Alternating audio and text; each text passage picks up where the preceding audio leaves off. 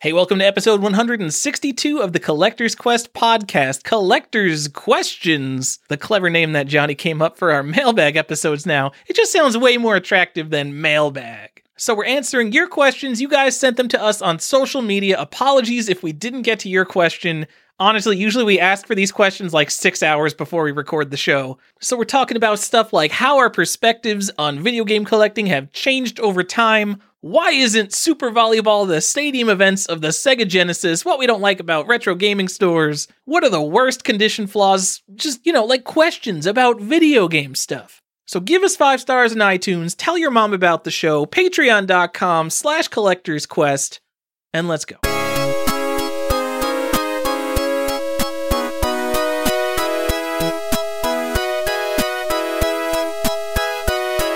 All right, we had a recording problem. Uh, I'm not going to throw anyone under the bus, but my audio and Stefan's audio was fine. But I had to use this Skype backup audio for this call or for this podcast. So sorry about the audio quality. It still should be pretty listenable. We'll do better next time. Hey, welcome back to another episode of Collector's Quest. I'm Tyler here with Johnny and Stefan. What's going on, guys? We just had a, a, a rousing uh, a rousing conversation on on uh, Discord with some patrons prior to this recording. That was something that I think I don't know. Did you guys you guys didn't do that last week, right? This is the first time we've done that. Sure did not. First time we've done that. Awesome. And well, I think we had a good old time. Yep, and that's something that will kind of occur sporadically as we record episodes. We, we didn't. It was very informal. We didn't put out a notice. So if you are a Patreon and you're hearing this and you're like, I wasn't notified, it was uh, an informal, impromptu. Uh, go go for it. So Yeah, I was legitimately just waiting for these guys to log on, and I was like, "Hey, I'm on camera. You can come Yeah. hang out or but not." the, but the rest of the people they don't want to hear about what our patrons did. If if if you didn't know, we we've got a we've got a patron site that you can sign up collectors quest or www.patreon.com slash collectors quest you can join us get on our discord find this stuff but let's not talk about that anymore let's get into what we're really doing because I, I know when i'm not a patron of thing and i have to hear 30 minutes of that I, i'm like okay i get it you want me to pay you money I hate it. I hate this right now. Guys, I have a this is a mailbag episode. Have we said that yet? no it's collectors questions It's oh, collector's this, questions. This is Get on with the collector's questions, everybody. That's pretty good. I have a I'm up. good story about this. Um, Okay, and by ahead. good story, I mean, uh oh. I put Uh-oh. out these Instagram stories asking for questions. And when we get on the show, it's always like, haha, no one likes Tyler. Tyler never gets any questions. So Ada, uh, I go downstairs and Ada's like, did you see the response to your Instagram story? And I'm like, no, I didn't get it. I only got like one response. You have to go to the stories to look at the responses, to look at what you get. did you, you, don't just get private messages. So I've only ever answered a question from you if you sent me a private message. I've never oh my looked god! at any So people, this whole time, people have been sending you questions, and you're just like, "Nah, f- you guy." I am so sorry. These guys know that like I do not ever. know how to use Instagram. this, this was after this was after Ada Johnny. This was after Ada had to like help him Teach figure him how out to do how to stories, put yeah. story She- in the beginning. this she was taught like me a how year to and do a it. half She didn't ago. tell me how to look at the responses. Because I would get people who sent me messages via just private message, and I'd be like, "All right, I got like three questions from ah, people." I can't breathe. Those Oh my God. people are the people who don't know how to use Instagram along with me. Yeah, but this I want in, I want everyone to know the life I live of Tyler always going like, "Okay, boomer" to me, and I'm not a he's so boomer. I'm a Gen Xer. And then listen to this old. F- he has He's no so idea what's going on. you still got a flip phone. Oh, I just feel feel terrible because I I know like reaching out to someone and them just completely ghosting you sucks. So if I have done that with one of your questions in the past, I sincerely Oh. apologize. Bless Oh, you, God. Tyler. You were so Tyler. Now I understand why you wanted our natural reactions. Pri- it- Yes, during the pre-show, Tyler's refused to like, "I have this thing to tell you guys, but I can't tell you now because I need your natural reactions." Oh, Oh my god! Yeah, Okay. All right, Ah. let's focus. Recenter. Take a breath. Good. We're good. Very cathartic. This episode is about collectors' questions. We've reached out to you guys and we're going to answer as many as we can. Okay? Uh that's uh that's It's it. It's a So Stefan episode. Yes, this is this is Stefan's episode. You his these are his most favorite. Uh, Tell tell him why why you like these, Stefan. Go ahead. Uh, I am just very, very passionate, and and I I love uh, spending time with our community and reaching out to our community, and uh, any back and forth that we can that we can have. Uh, I'm very much into. So uh, anytime that we get to interface with you guys directly, um, then I love that, and that's like why I've been trying to like be in in uh, you know just engaging with you guys more and more and more. So uh, yeah, I love I love these kinds of episodes. Yeah, I, I enjoy them as well. Tyler hates them um because he's Do I? cold and weird. But you I you know, forgot if I hate them. And hates his They're grandpa. okay. I don't know if you do. uh, I think they're I think they're fine. Before we get into the show proper, uh, w- I mean we've done kind of our digression already, which is always the beginning of the show. But do you have anything you further wish to digress into before we get to answering the questions, No. Tyler? I think we're good. Okay. Uh, the only one thing I will show shout out is uh, well, I, I got two. So, video game. Uh, what is it? Video game collecting podcast on YouTube. Is that what it's called? Yep. What? What? Can we Okay. can we have a conversation guys?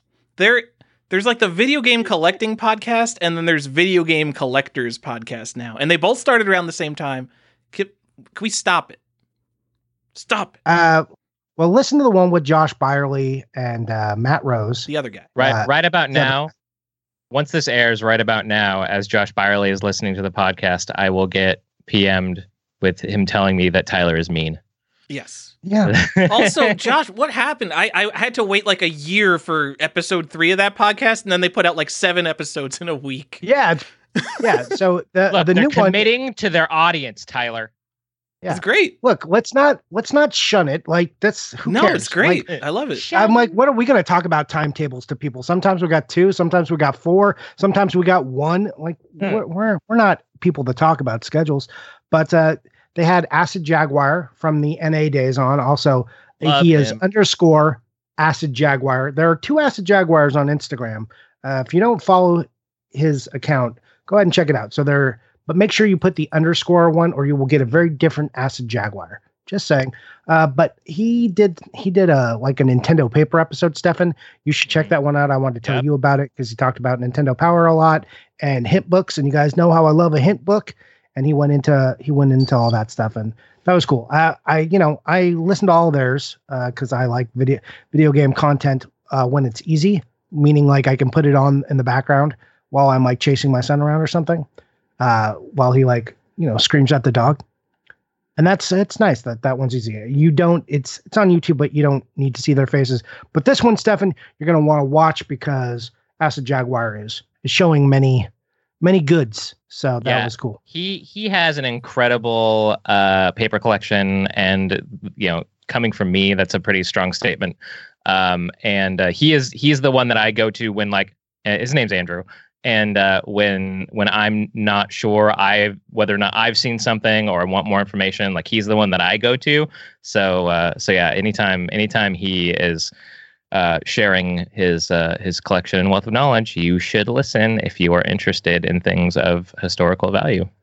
Yeah, and well, and that's you know they they bring on guests, and that's uh one of the things that is interesting. They had uh Robin on the other day too, so they they have people that before we got him. They're like Robin's finally like finally someone put me on a podcast. But- Uh, sorry, Robin. Blame Tyler.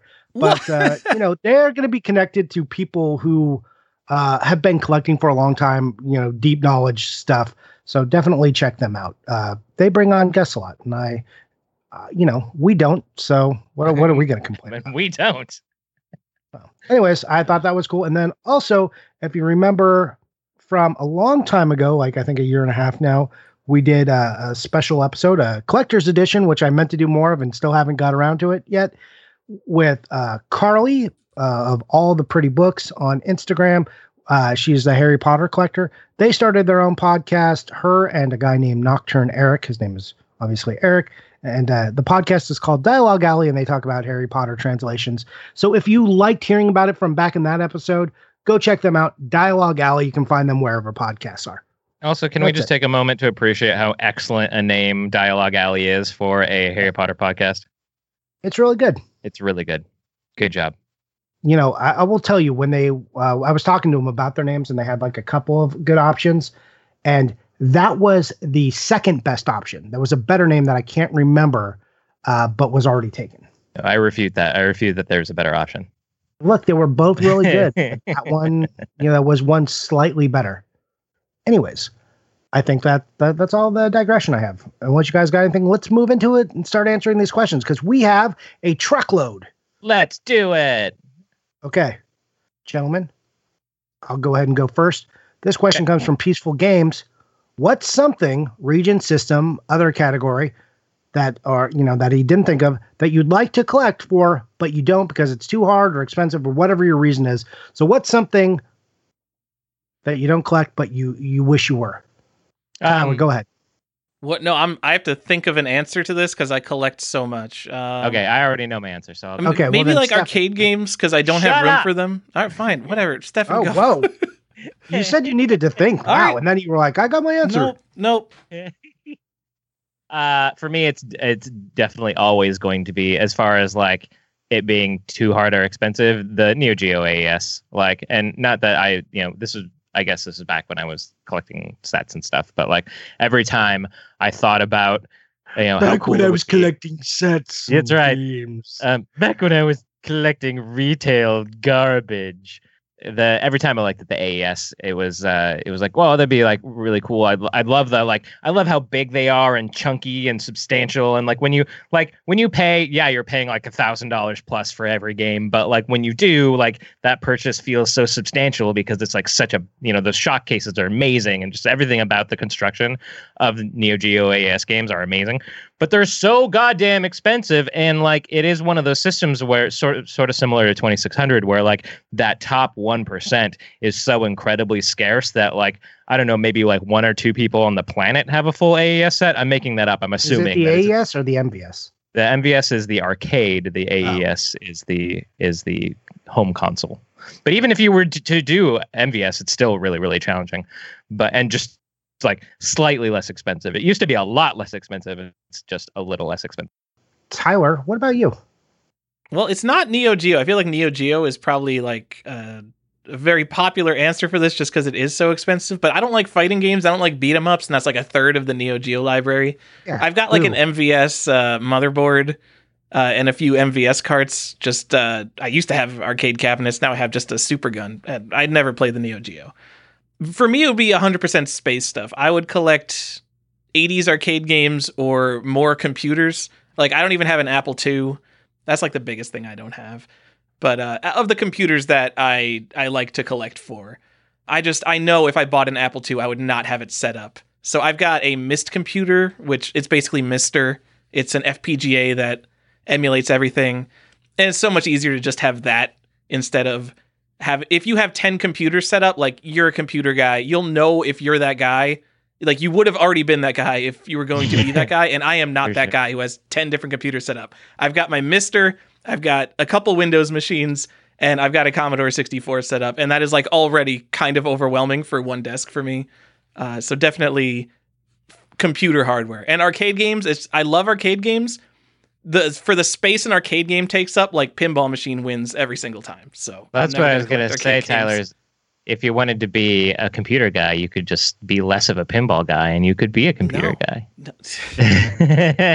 like yeah if i had a room full of computers that would take up room of like five pinball machines like there's no way i'm giving a five pinball machines what about that really, really wide one? You just get rid of that one, and that's like what two or three. What really no the so those wide ones are oh, stop it stephen don't they are very Just wide stop antagonizing. He's trolling you. Just Tyler, you always fall for it. All right, uh, I'm gonna go ahead and answer now. Uh, for me, video game wise, there isn't really anything. So I, I, you know, I wish I had more toys, which is weird because toys are such a pain in the ass. If I had all the space in the world, like I would love a complete Masters of the Universe set and a complete uh, Kenner set of Star Wars figures in, in box and like have a cool display for that. Like that's very nostalgic for me, both of those toy lines. So that's like what I would like to see. I do have a bunch of Star Wars stuff now, anyway, so it's not it's not that much of a stretch. But Uh, like I would have all the vehicles and the playsets. If you've seen any of the Masters of the Universe playsets, they are huge. Uh, like but the Castle Grayskull box looks so awesome, and the Eternia one, ugh, so good. But they are they are so big. It's it's so dumb. Anyways, uh, that's it. Like video game wise, nah. Like I wish I had a couple more pinball machines. You know, I, I wish I had one MAME cabinet because I don't care if to have 400 arcade machines. I just like one, like one nice one. That would be fine with me. You could find find space for a MAME cabinet. I don't. I don't want. I don't want to find space because that means I would have to remove something that's already here. Like people are like, oh yeah, like let's see your let's see your room, and I'm like, uh, there's like my whole house is a room. Um, you know, because my wife and I both collect stuff, so you know, it it looks like adults live here, kinda. Uh, we'll talk about that more later. All right, um, I have nothing further to add to that. Uh, let's go uh, to Retro GE02. He asks, uh, okay, uh, this this question means more to me than it, it should. Is a taco a sandwich? Because I think we all, can agree hot dogs are.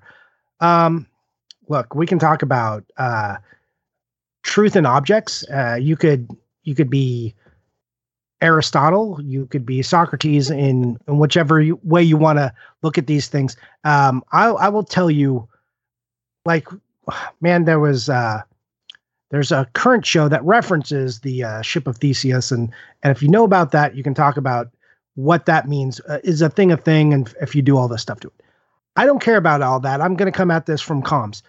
A thing is only a thing unless we all agree on it. So I don't care if a taco is a sandwich. I don't care if a hot dog is a hot dog. None of that matters. If you guys all agree it is, it is.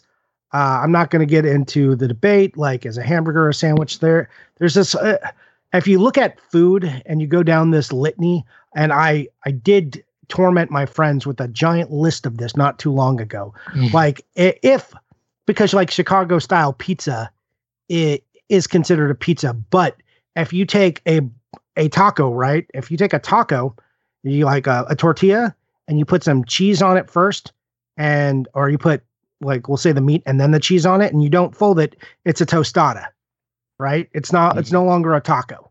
Sure. So, but a pizza, you can change the order order of the ingredients. It's still a pizza. But a tostada, if you do it, it becomes a taco. Burrito, you like. I've had burritos without rice and beans and like just meat and a sauce and stuff. They're still considered a burrito, but basically that's just a rolled up taco. It's just we could get into this whole thing. Uh, the world is crazy. So I, I'll leave you with this because I'm not going to answer this question properly. If I took, you know, if I if I took a tortilla, put on some salsa, and then put on some cheese, is that a pizza? It's it's it's a bread, it's a tomato, it's a cheese. Is that a pizza if I bake it? Yep. Have you seen pizza What do you in think? other countries? Just like the world of pizza? Like there's so much messed up stuff that's called pizza. Yeah. Look, I'm I, all I'm saying is that I miss Mexican pizzas from Taco Bell, and they are bastards for removing them from the menu. Okay, I agree. Anyways, uh, yeah, this is uh, like such a troll question. I appreciate it, but uh, and there there's more coming.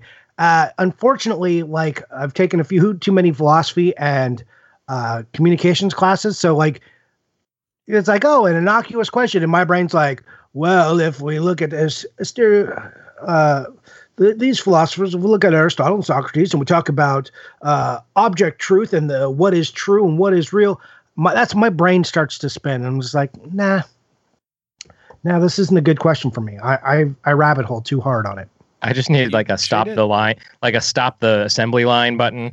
You know, like when you're starting to go down this road where I can just go, burn, Johnny, stop. Yeah, Johnny, don't don't come back. Yeah, it's- yeah. my wife wishes that button existed too. All right. Um, now we get from Red the Game Shark to follow up to this. what an oddly similar question. Yeah, if peanut butter wasn't called peanut butter, what would it be called? It doesn't matter. It would still be the thing it is because objects are only objects because we have a shared experience around them and call them whatever they're called. If aliens came down and saw a chair, like imagine the earth becomes a wasteland, right? But all the chairs survive and uh, aliens and they're like cephalopods or something, right? They don't have legs you know, they're just like or tentacle monsters or whatever. They come down and they see this thing a chair and they can perceive no reason for this thing to exist. They're going to call it whatever they want and they're going to divine whatever its use is. Uh, and they're going to be probably wrong initially, and maybe after years and years of research, they'll get it right, or maybe they'll have records. Who knows? Doesn't matter. A chair is a chair because we agree it's a chair. Peanut butter is peanut butter because we agree it is. If it's not, you could be called anything else as long as we all agreed that's what it would be because that's how communication works. And uh, objects actually have no truth, they just exist. Uh, the name is a, a moniker placed upon the object, the object exists outside of the name. And once we go away and our knowledge of that moniker goes, then it is no longer the thing, and its uses will be changed and uh, aligned to whoever finds it next. I'm really glad there's only two of these. Yeah. I'll give a real answer. It would probably be called peanut jam because butter is like an actual term for how you've mashed your thing into like a creamy paste, like preserves and I was gonna say chutney paste and stuff. That's all like an actual thing. So we would just if that if butter didn't exist, we would just call it one of the other things, and then all the butters would be mixed in with all the jams. Right? That's some weak ass or- commoner answers. right God there. damn it! I'm just shut up with your I would philosophy call degree, it Johnny. peanut butter jam. Peanut Peanut- butter A jam. thing because is only a thing if my we can all agree it's a thing. Peanut cream. Let's call it peanut butter paste because that would be maybe peanut butter That is- sauce. I don't know. Pe- peanut Shut up. paste is definitely not as appetizing. These are Yeah. not PP. types of fruit preserves, though, Johnny. I don't care. Mm, I don't want an actual diatribe over this. I don't way. understand. Are we All talking right. about video games? No, not yet. Um, Richard Head is uh, bringing us back though with this question: Should I post my Howard the Duck Commodore 64 game on Instagram? No. Next question. Yes, absolutely. This is an easy one. But also, he says, what other Commodore 64 games should I keep an eye out for that have cool box art? Uh, he says he does not and never will own a Commodore 64. he just likes the way the boxes and the games look on the shelf, which is something Stefan can appreciate. I sure can. What's All up right, to my so, uh, 3DO collectors?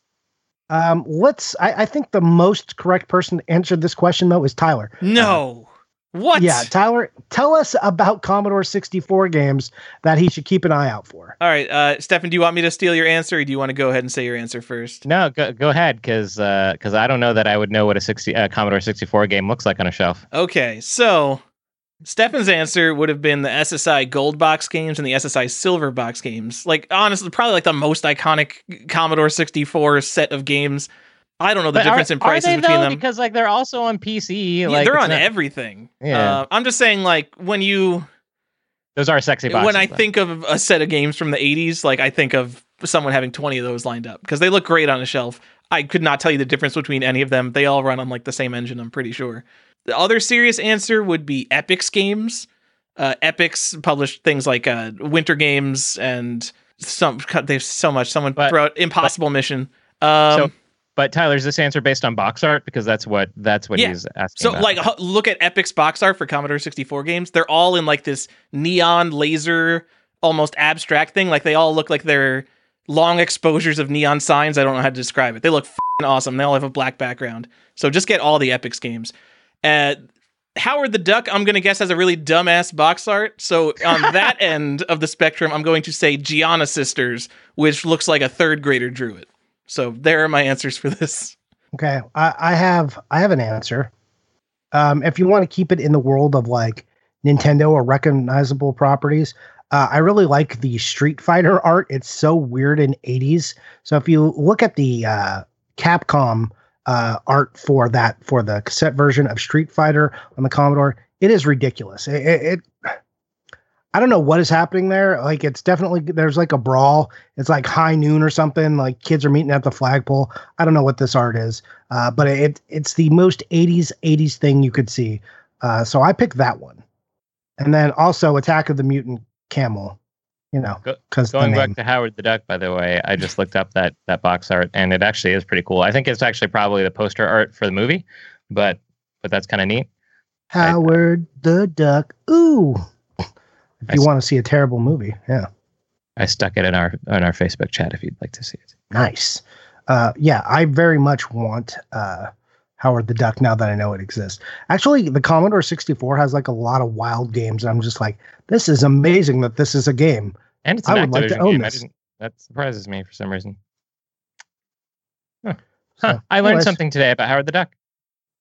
Yes, you did. Yeah. Uh, did you learn how weird and inappropriate it is that there's like cross species sex scene that's gonna like almost happening? It's re- it's real weird. I mean, as a Ninja Turtles fan, that's something that I'm kind of used to, honestly. Oh yeah, What the, wait, what's going on in Ninja Turtles? well, the, not- April O'Neil. April O'Neil is so in the in the younger version of the of the show, she is way too old to be hanging out with those kids.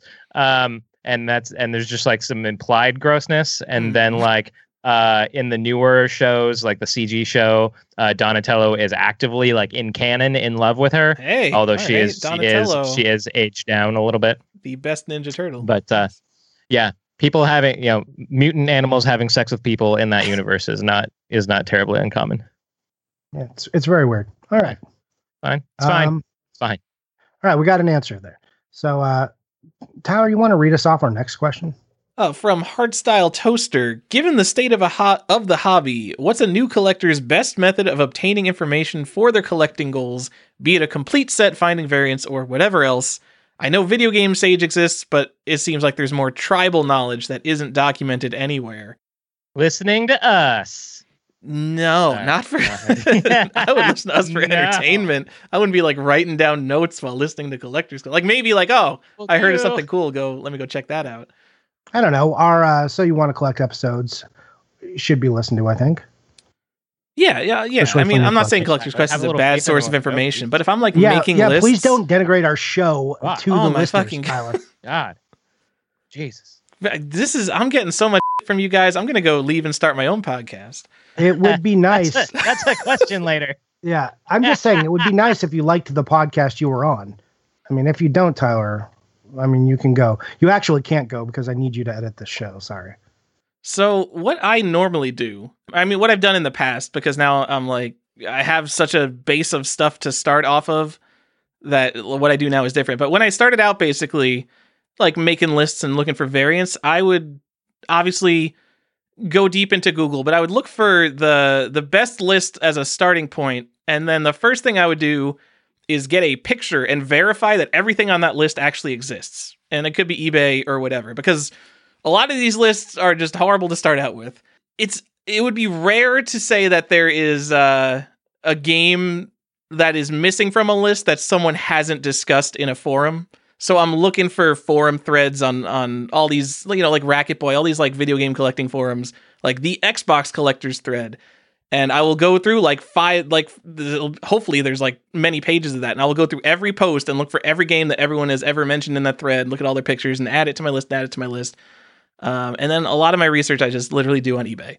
I set up save searches for stuff I'm looking for variants for. I think everyone does that. Um, but eBay is the best source of information for video games, bar none. Because there is no centralized source of video games, because there is no catalog that everyone looks to, eBay and social media, and write down and save pictures of everything you see. And if you haven't been doing that, just start right now writing down all the variants and taking pictures of everything you see because you're not going to be able to pull up that Facebook post again. You're not going to remember you saw that eBay thing. Just keep lists of everything you see. I honestly don't think that there's tribal knowledge. I don't think that there's this Illuminati that knows everything. I think there are lots of individual experts and there's lots of people who like start discussing things and it seems like oh, there's this group of people who knows everything, but it's one person probably threw something out there and like the other person in the world who can like connect with that one weird original Xbox thing linked up with them, but it's a lot of people doing their own research to just look like they they're in a hive mind, I think. Well, there's also Says the video game Illuminati member himself. Yes. Yeah. Take everything that Tyler says with a grain of salt there. He wants to throw you off the trail. And there are certainly people who do do research and then hoard that information as well. Absolutely. Um, So a Yeah. good thing to do would be find the people hoarding information who are hopefully willing to talk to you and uh, ask them questions on social media. Like I talked to to Dan Gomez, Super Nintendo. I ask him Xbox stuff, not all the time, but if I have an Xbox question, I would go to him. If I needed like I don't have a PS3 list. I, I have like zero interest in PS3. If I needed a PS3 list, I would not probably start with one on the internet. I would know there is someone out there collecting PS3 who has an up to date list, and I would go find that person and ask if they would give me their list, and I would start from their list, not you know MobyGames or whatever the hell I would find for a PS3 collecting list. Yeah, and there is a PS3 guy. Uh, what's his name? Uh, is it Fig Ski Games? Oh man, I'm gonna. Yeah, Fig Ski Games. I think he's got a complete PS3 set, but I think he's coming out of Europe. But uh, I, I think he does multi-territory. So th- that's just a thing to know, right? So what I'm telling you there is just to reiterate what Tyler said. There are experts out there uh, because a lot of the the systems and a lot of this knowledge is so big that not one person is going to have all of it. So creating a network of people that uh, if you can get in with them or like at least if they are open to being you know, uh, having questions thrown at them, finding out who those people are, and then asking around. So.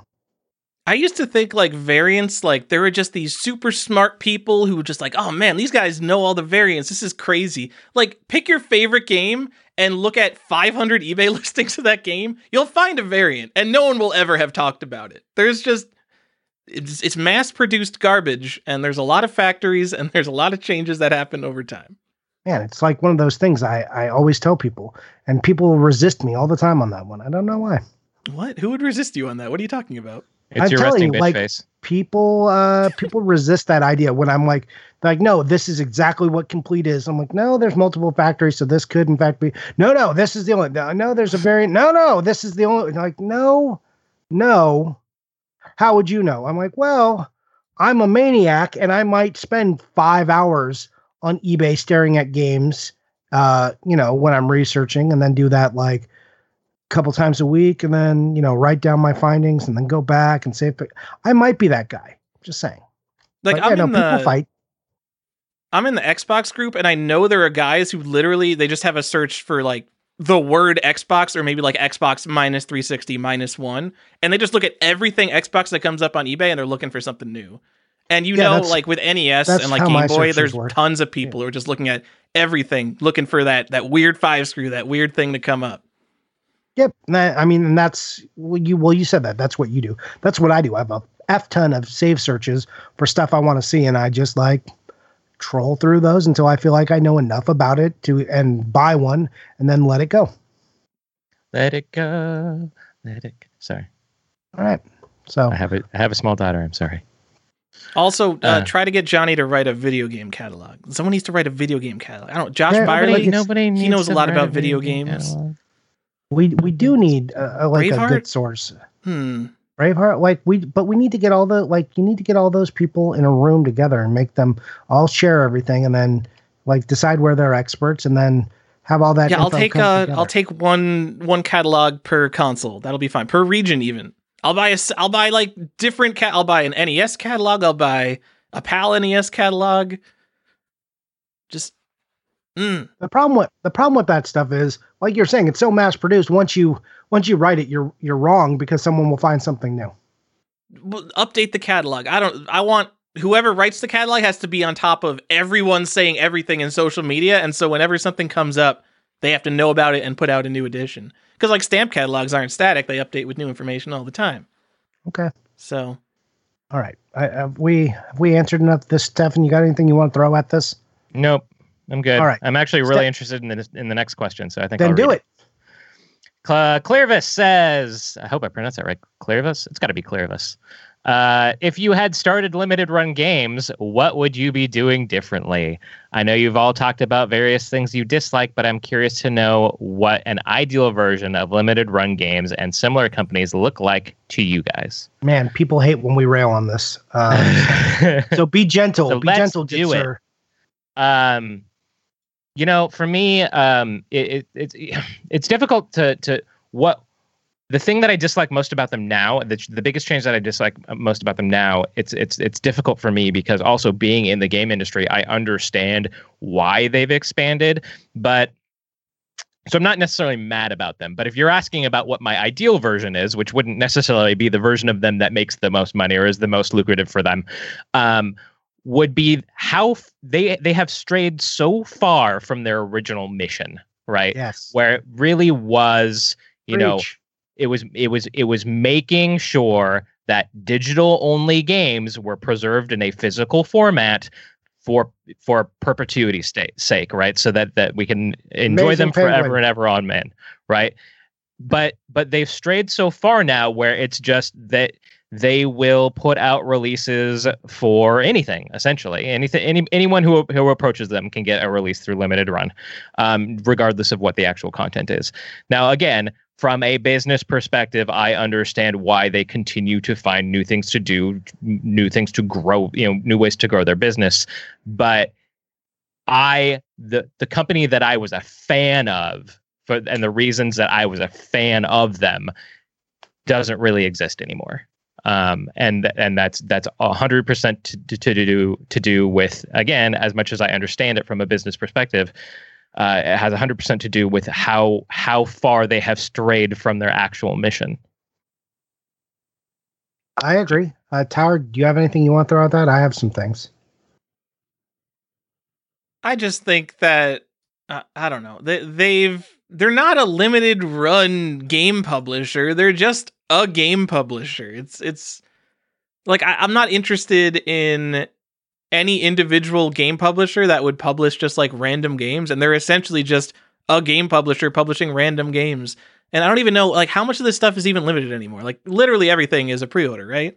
So they're just a game publisher that does pre-orders. Usually they have like a SKU, like they're like ve- It's- like they'll have yeah, a, it's a a limited collector SKU. I mean, I can't, I, I can't say I'd be doing stuff differently because they, they've got to be making a load more money just being a pre-order based Oh, yeah, game tons, tons, publisher than printing two thousand copies of of uh, some Vita game.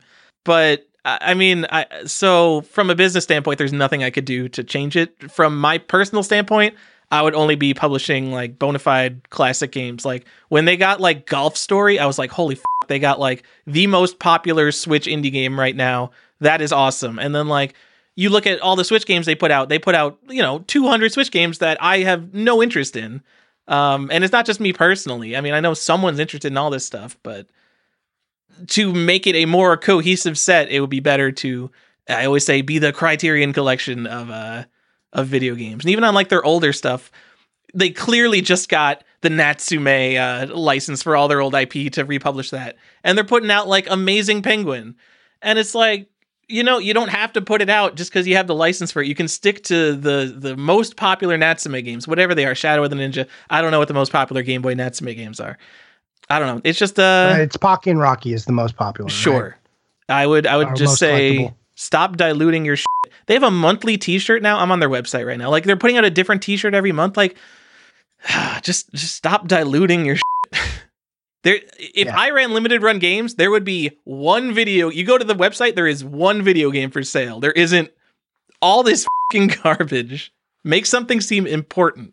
Yeah. So, one, I, I mean, I agree with what they said, and, and again, mind you, our qu- we're answering in the, what we would like Right. as an ideal, the and that's ideal, not. right. Yeah, the ideal is not like if your ideal is to make the most money. I don't think they're going wrong, and I I don't blame them. Look, I and you know I don't fault people for trying to make their money. I do find a lot of that annoying. I don't need your cards. I don't need your stickers. Stop wasting money on that or acting like that's perceived value. It's not like I hate making collectors collect other little things. That's not why I'm here. I'm not here for your trading cards. I'm here for your games. Uh, like Tyler said, please stop diluting. But here's like as Stefan said, my number one gripe is that they've kind of strayed for that. I don't care about Amazing Penguin. I don't know why Amazing Penguin is coming out. I don't know why that like they re-released a Game Boy cartridge for Star Wars. Like, what is who? You can go buy that cartridge for like five dollars. Why are we packaging it like this? I don't get that. As far as the uh, the the delusion there, it it's weird. I don't like just keep the the like the cool games like Scott Pilgrim. I'm genuinely excited for that. The Konami Mhm. collection, which wasn't going to get a physical release, I get excited for that thing because those are games that I would love to put in my collection that I couldn't before. The other ones, they exist, and I I guess you can say, well, they're very expensive, but are people clamoring for games like Amazing Penguin? I don't get it. I don't I don't understand. A lot of these games they put out are like if you could just get the cart, it's not it's not unreasonable just to get the cart for these things. And the other thing I I dislike they take too much credit for what they do. Okay. I dislike the fact that they put limited run on the box gigantic or like 17 times. I know what company you are. You don't, I don't need a sticker from you that says your name, gigantic. I don't need it on the box. Like they removed the Game Boy Color thing and put their name like they did something. You didn't do anything. You just, you just burned some new ROMs and put it in the shell. Like you didn't, Stop taking credit for it all over the place. Like this is the thing. Like, but that's I mean, that's their branding, right? That's that's annoying for me. So I wouldn't do that because as a collector, I don't want to see that. Like if I'm after the game, I'm not after the company. I mm. I also, you know, don't get into Nintendo fanboyism over Sony. Like I'm not a fan of companies. I am a fan of games. Mm. So I just want to buy cool games. Uh, games I'm nostalgic for. Yes, that is mostly Nintendo because that's what I had. But at the same time, I'm not like, oh yeah, man, Sega of America was a shit company. They were, but Nintendo is the best. No, because they were a bunch of assholes and like really did some scummy things too. I, I don't want to be a fan of a company. I'm a fan of games. That, that's uh that's my rant over about limited run games. It's just you know they're gonna make stuff that I I buy and they're gonna make a bunch of stuff I roll my eyes about and and probably whine and complain a little bit too much on this podcast about. You uh, no, I I do want to I do want to stay on this question a little bit. Uh, okay. because, the Collector's because, Quest podcast talking too much about limited run games? No way, Stefan. Oh, no, no, no, yeah. no, no. But but I, I but I, uh, because I think I can I can kind of form a little bit more of an intelligent answer and point at a few things in particular if we're talking about a different limited run company, limited limited game creation company um, because I'd like to talk a little bit about iam8bit because that they are like when I'm thinking about limited quote unquote limited run games, not the not the specific company, but the culture. Um, companies that do like specific scummy things that I can point out and say I would not do that. Um, typically, iam8bit has been more of a uh, more of a violator of those things. Um, I, I, I would not separate the game from the uh, from the the like chase objects or the extra collectible objects like uh, iam8bit has done in the past, where they are uh, you know shipping you the game before the before the the product. Um, that's not something that I'm into. Um, I would not put chase carts in my already limited set in a way that is I am unable to look at and see if I have loot the chase box, cart without actually boxing. opening it. That is the worst thing, especially when you are pitching to a demographic that collect that is typically going to keep your thing sealed unless you give them a specific reason to open it. And so, you know, when you're when you're giving them a Street Fighter cartridge that has a windowed like has a, a, a flap, it could have easily been a windowed box, but instead uh, you have to open the thing to find out if you have a glow in the dark Blanka cartridge. That's a dick move. Nope. Um, I like um, that. Good. That's good. Make nope. people open their games. Terrible. Nope. Dick Shrink move. Is um, or just don't seal the game, but still. And and like as far as business perspective, uh, doing things like selling out all of your dead stock to a big box retailer and then claiming on your website that you have sold out of that game, that's straight up scumbag. Like, well, look, I, we can't excuse limited run games because they produce games that then also go to to Best Buy as well. So it's like that. If you're limited, why am I seeing it at Best Buy? Like, I would like that practice to stop. Also, as far as we're talking about tchotchkes and stuff for limited run games specifically, I'm not. I'm not offended by special editions. I'm offended by a special edition of every game. Not every game deserves a special edition. Make the truly cool stuff like Scott Pilgrim. Like, make a collector's edition of that. Put some cool stuff in that like, don't just do the same like three basic bitch things that you can put in a game and call it a special edition and then move on. I don't like that's not cool. I, no one wants that. Like, just you're not getting the Terminator Resistance Enhanced Collector's Edition for PS5.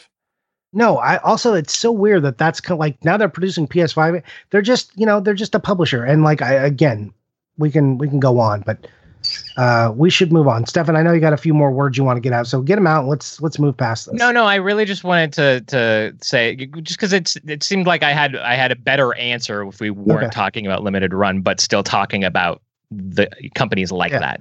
And I I will say that it's not like they I, I've said it there is some things I did like. I didn't like that like narrow. I, I still don't like on all the games where there was that really narrow pre-order window and there's only like 2000 and not everyone's going to get it like that that was like And- weird. I, I and they didn't the have pre-order. they didn't have like the web infrastructure to support that kind of No. business model. right so like when they went to the pre-order model like if you only give it a day for people to pre-order like i'm fine with that. But you give people enough time if they're busy or doing something that they can get in. There's always going to be that window of people who didn't or came after who are going to want it to make it collectible you know, I I like that they changed their model a lot of stuff, especially when they got to Switch because that was going to be a nightmare. So, um, you know, it's not like they've everything they do I hate. Uh, you know, like I still have given them and you know more money than I wish because they will put out some cool games, and that's I, I do like to own physical games. What am I going to do? All right. Next question. Daddy Mulk says, Stadium events gets a lot of attention from collectors slash discussion as to whether or not it should count as part of the full NES set. Why do you think no one ever talks about Super Volleyball for the Genesis the same way? Circumstances are nearly identical. After all, Super Volleyball was published first by a third party and then purchased and redistributed as Sega as Super Volleyball. Tyler, what do you think? Uh, so just to be clear, the uh, I guess the distinction here is that Super Volleyball, the original release, is volley and ball, two words, and then Super Volleyball is one word. And the reason it doesn't count is because uh, no one is consistent on anything, and everything's a nightmare. And also money, right? Money. yeah, how expensive is the release? I- There's this is the so first I've heard about much that people don't. So one I brought up on Instagram was Ah Real Monsters. So Viacom Ah Real Monsters on Sega Genesis has three exclamation points after Ah, and then Majesco republished the game and it has two exclamation points after Ah. So it's a publisher variant and it's a title variant. No one has it twice on their Sega Genesis set list. It's it's just it's not none of it's collectively interesting. Whereas Stadium Events is collectively interesting, so people are like, of course that counts because there's no rules. It's just like what I feel like should count. Publisher variants don't count. Title change variants don't count. Code change variants don't count. But sometimes when you put some of them together, or if one of them in particular is really interesting, then people will count it. Uh, It's inconsistent and frustrating. That's why I'm saying take one of these lists from online and decide what you think matters, what you think actually counts. So correct me if I'm wrong, and I'm looking at something completely different, but I'm looking at eBay here, and it seems like both of those variants are ten dollars. Is that correct? I Okay. actually think Well, then- Super Volleyball, the the Sega one, uh, is actually more common and more expensive. I think like n- both of them you could easily get, but Yeah. So uh, so I mean, there's there's there's my answer. It's going to come down to money, right? The reason why people draw the big distinction with stadium events and um and what is it world class track meet, um is is is value, right? They they make that distinction because they don't want to have to pay seventeen thousand dollars for a cartridge. Um, it has nothing to do with whether or not they genuinely think it's a variant or not, or has very little yeah, to do I with that. mean, that look, I, Because if they were both ten dollars, they would just buy them both, and they wouldn't look, have the but yes, if they were both ten dollars, you'd probably buy them both. But you still might not care. Like I still don't care. You know how I am. Stadium. Who cares? Stadium events is like one of the most boring things ever.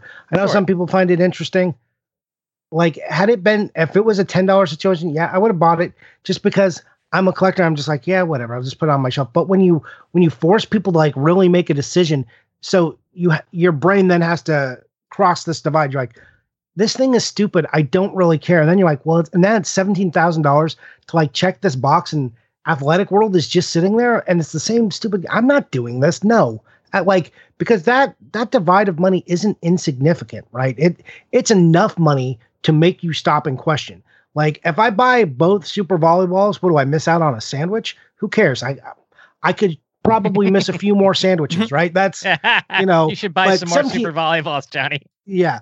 Should I? Uh, probably. That's my new diet program. Every time I'm hungry, I'm buying Super Volleyball. One day I'll corner the market. You're gonna be like Um, CWR2 with just like stacks. No, God, so super boring. volleyball. Yeah, but like Oh. you know, seventeen thousand dollars or five thousand dollars, and when I was being offered at like three thousand dollars, especially at that point in my life, I was like, okay, well, that's really making me make a life decision because I'm not a rich guy. Like that, you're forcing me to make a hard decision. And you know what what is more important to me? You know if i had been like thinking about it as an investor i would have been like well i should definitely be spending this $3000 because in 2020 this is going to make me a lot of money. Like but that's not you know 2005 johnny wasn't about that. I just wanted to buy like zelda and final fantasy because i love those games. And stadium events? Who gives a shit? What is that game? I'm not playing a power pad game. That's the dumbest shit ever. Sure. So I think it's it's it's that that there's certainly people who don't care, but the people who do generally care because it's expensive. Yeah.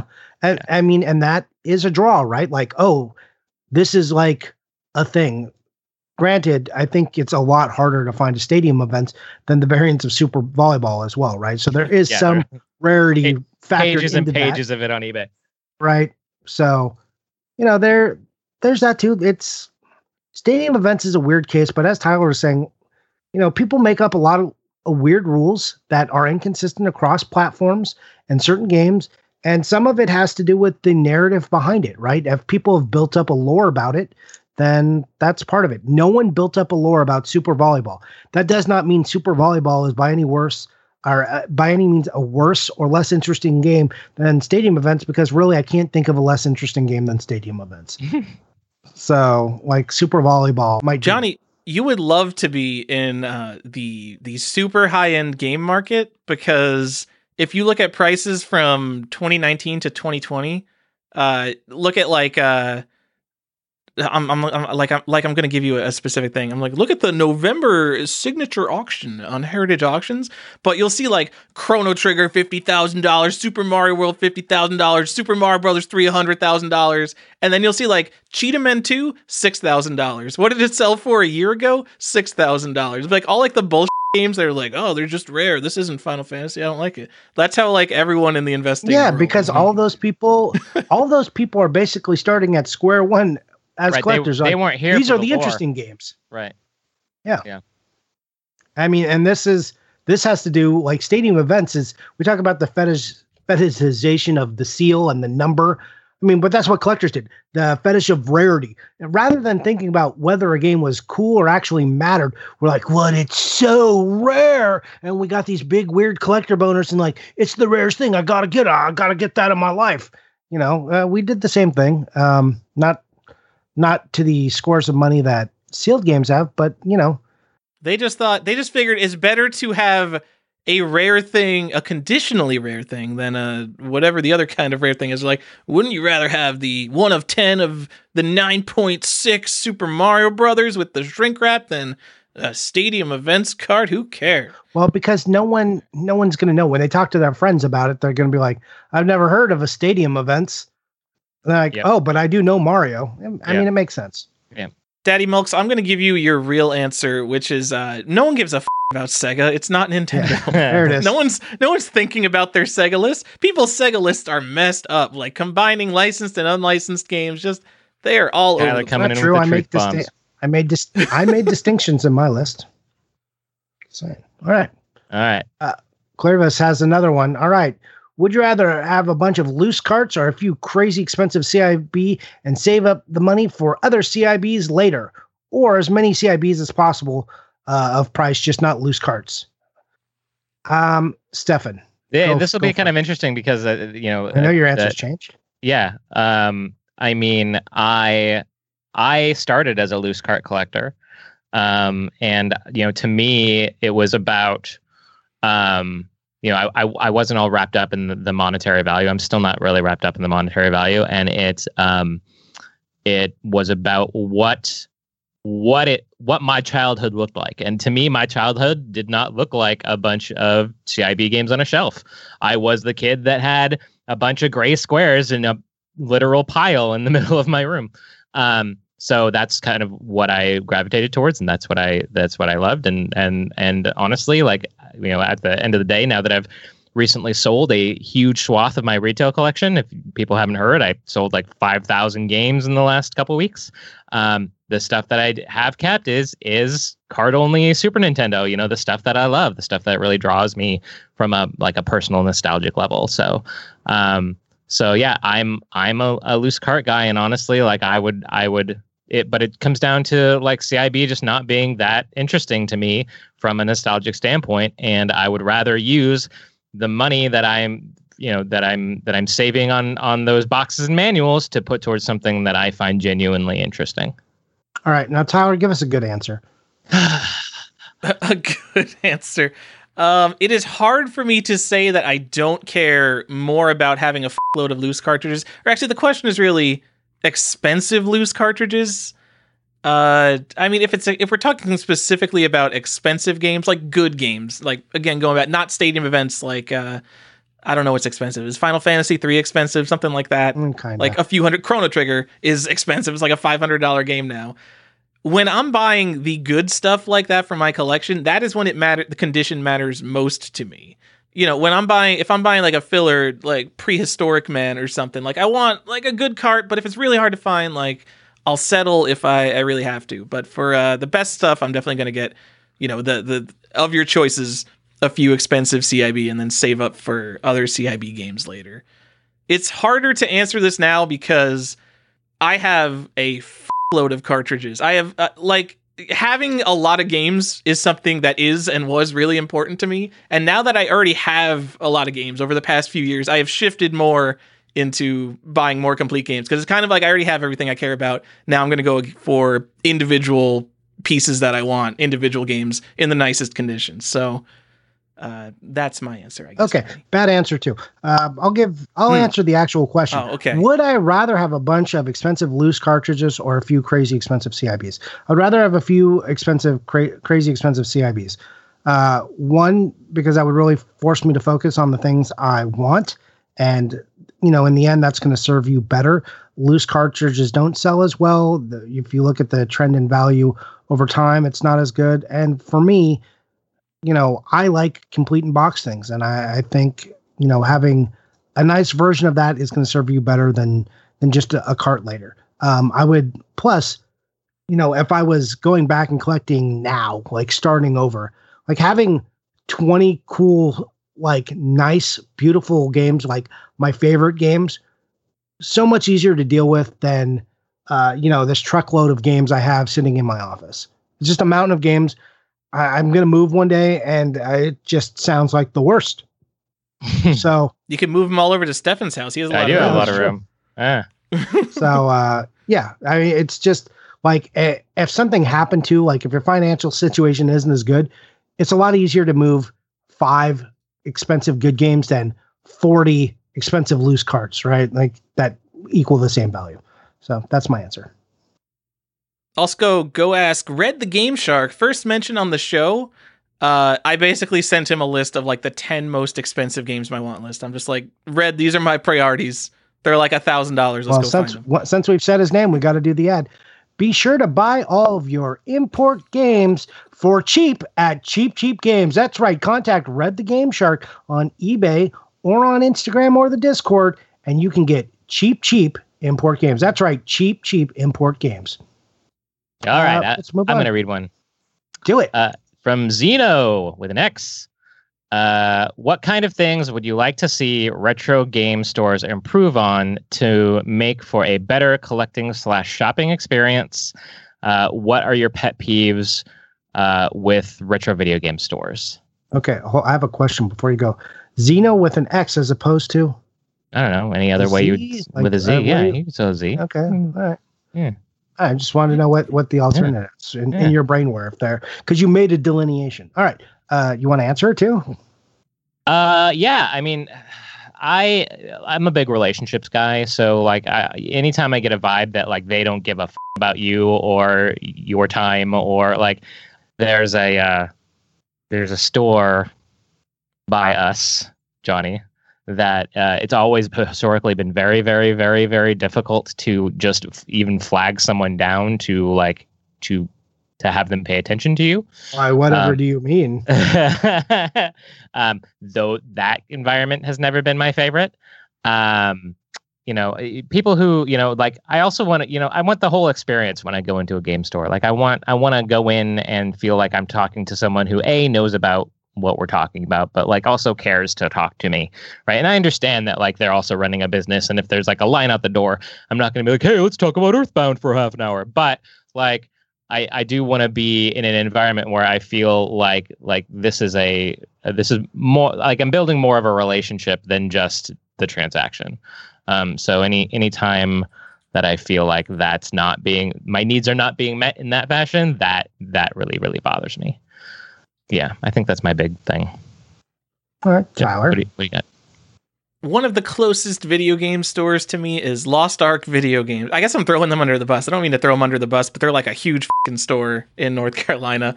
Half the games they have, like everything good, is in a glass case, and the glass case is on the other end of where the cashiers are. So you have to wait. It's a busy store. It's like a really big store. It's got an arcade attached to it. You have to wait for them to finish up their conversations, flag someone down, have them open up the case, and then we'll go over to a game and it will be like, oh, it doesn't have the manual or it doesn't have the cardboard insert or something. And it's like, well, f-. and then I have to do that for every game I'm interested in, or I have to make a list of games and then like have them go through each game. And like, I'm me, so when I'm going to a game store, like I don't have a game store really close by. My closest game stores are like an hour and a half to two and a half hours away. So I'm going to a game store to f- Johnny. I'm going to a game oh store. I'm walking out of Oh, there with 250 games. So like these guys, like they're used to like someone being like, "Oh, let me look at that Super Mario Brothers," and I'm like, "Okay, here's my list of 75 games in the glass case, and I want to know how complete they are and what condition they are, because all I can see is the spine." I like. I, I can't stand glass cases. Like, put your good stuff in a glass case, but if it's away from like the sales counter or or it's like Sega Genesis games, like, dude, I'm not I'm not stealing Sub-Terrania. I just want to know if it has the manual. Um, I am way more likely to buy games if I can touch them, and I don't have to talk to people. I hate talking to people. Well- and then my other uh, other pet peeve is just if your stock sucks. That's kind of an obvious thing, but like, I would rather walk into a game store and see Panzer Dragoon Saga there for two thousand dollars and know like, well, at least that's there if I'm ever that desperate for some reason. Um, I walk into so many game stores and they have nothing like not even like Grand Theft Auto games for five dollars that people would want. It's just like a hundred percent junk. Nothing for collectors, nothing for players. I don't know how they're in business. Okay. Uh, yeah, I agree. Uh, I'm with you on the glass case. The store Stefan is talking about, that's like one of their big things is like the glass cases. Like you're put a cases between you and the and the games. So like if you're trying to look at PS1 games, what a chore. I wear glasses already. This is not I don't want to be 10 feet away from the PS1 games trying to read spines. It, it's uh it isn't great. And also like I understand if you need someone there because the games are expensive to like look with me, but like let me put my hands on the game. I'm trying to, especially if I'm trying to decide if I'm spending like a couple hundred dollars on a game. Like I, I want to touch it. Um, so I, I'll be a little bit more into this. One, I wish games, all of them have like box protectors on them, uh, and the contents like were written. Like I wish there was just a sticker on that box protector that Yeah. said like what the price is. One, what the price is. Uh, I understand that that's high, hard because prices change. So maybe not that, but at least they have like can get you the price quickly. That's always really annoying when you have to like search for the price. I don't want to. I don't want you to look at eBay right in front of me on your phone. Okay, just like have a have a better system to to get your prices. Like maybe like do a dump or something in the morning and then have it available. Uh, also, like tell me the contents. I want to just like pick it up, and if I see it has no manual in it, then I'm not like touching or fiddling with the game at all or bending a box to try and get into it. Like I already know I don't want this, so I'm just gonna put it back. You know, that's it's just little things like that. Um, I'll go into online though because I haven't really been able to walk into a game store in a while. Online stores, just like please take a picture of the stupid game. Stop with the stock images. Most that is my biggest pet peeve. Stock images. Stop or no image. Stop. Put an image of the game in and tell me what the F is in it. If it doesn't have a manual, I want to know. Like just you know, Trading Games does a great job with this. They just like open up their game, take a picture of it, and they're like, this is the thing we're selling. And I know like if it's got the map, the manual, if it's got an insert, I you know everything that's in it. I like that a lot. But not everyone does that. I'll, I'll speak to Amazon too specifically because that's kind of a challenging Oh. market because it's like one image that represents like all of the stock for that product. So if you are going to sell your shit on Amazon, especially when it's like used product and collectible product, talk about it. like that you get you get plenty of description to type out the condition, what this thing looks like, et cetera, et cetera. Like you know, if you're going to charge, especially since it's like, oh, you can mark, oh yeah, it's in collectible condition. Well, what the f- does that mean? That's so that's so subjective. Like, if you're going to say like, oh, this is in collectible condition, I expect you to tell me why you believe that.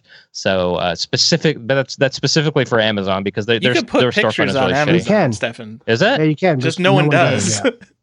uh, I no one. On, I don't think people on Amazon are selling to collectors. They're probably doing ninety nine point nine percent of their business with like people buying DVDs or something. They, they- we're not their market. Uh, we they think they're not our market, but like the video games, like I I, know lots of collectors go there like and buy from Amazon, but they you know Amazon just it's just not a great system. Th- like if you're if you're a gambler, like they're like people who list stuff. They're like, I guess I should sell it on Amazon, and you'll find like weirdly underpriced stuff, but you can't see a picture of it. Yeah, yeah. Yeah, I, I gamble a lot, Oh, okay, I, I hate returns and I hate and. Amazon returns are so easy right now. It's just like you don't even have to like pack the box back up. You're just like throw it back in the box and tape it, and uh, like you don't have to mess around with the label. UPS will stick it on for you. It's great. Wow. Yep yeah. all right, well, let's I move learned new on. things about Amazon today. Yeah. Uh, Gideon, or sorry, sorry, it's not Gideon. Uh, Gild, Gildan. I don't. I'm not sure. Glidden? Yeah, I don't know. The you know I was always reading it as Gideon, but my brain was just deciphering the the letters I wanted to see. Yeah, yeah. Getting this totally wrong. Sorry, man. Um, you know we've had a couple good chat chats too. So, uh, what Japanese proxy buying service do you like best, and why, Tyler? Or, or do you care which one you use? I have only used one. I use DJapan because, well, DJapan has been on Reddit before, and they they post like little charts like our fees are so much lower, and I really have no idea. It's like other other sites are like Buy and Zen Market, and some of them charge like three dollars a game, or like a game, three dollars per item that you buy that they have to deal with. Uh, DJapan charges nothing. Uh, like I'm trying to think of how this works. Like they charge nothing, and then they'll charge you a shipping rate, and it'll be like a dollar per game to combine all your games into one box, and then another ten dollars for padded packaging. But like saying that out loud, like I'm I'm trying to figure out if I'm remembering something incorrectly. But no, it's like how could you possibly receive a package, have a warehouse, store that package for me for free for 30 days. I am paying $1 for you to open that package and pack it up with all my other packages. And it's not all my packages. Like I could choose which ones I want to pack up. Like you have to like go off like a little manifest. They uh they weigh it. They send me like three shipping options. I pick one. So there's another like someone stops process switches and then comes back to it later after I pick my shipping. Like the price is so cheap for the service they provide. It has to be some kind of like drug operation or money laundering scheme. This is every proxy service, by the way. Uh, they say that they make money off like some kind of tax something or like combining shipping discount But it's really black tar Like maybe heroin. they charge us the full rate for shipping, but they're getting like an amazing rate on shipping because they're shipping so many packages.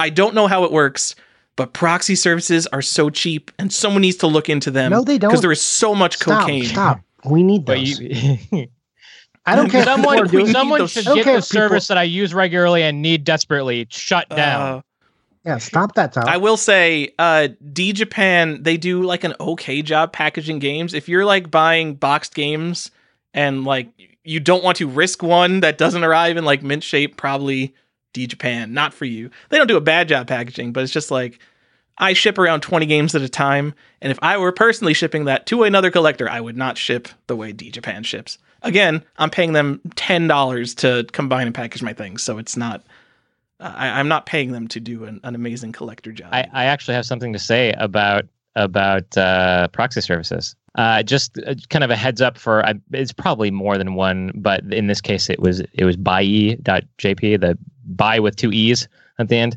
Um, but uh, Kelsey Lewin was saying the other day that she had she was like bidding on a holy grail of hers, and that the proxy service that she was using just stopped her from being able to bid more and that's why she lost. And so I actually just, I just pinged her to see like what that was about, so that I because since we were talking about it, and she had said it was because she she I guess she didn't get like her account verified beforehand. So just if you're going to use a proxy service, I would recommend just making sure that there isn't something like that in place before you decide you want to spend thousands and thousands on something because they may just be like nope and like stop you from continuing to bid.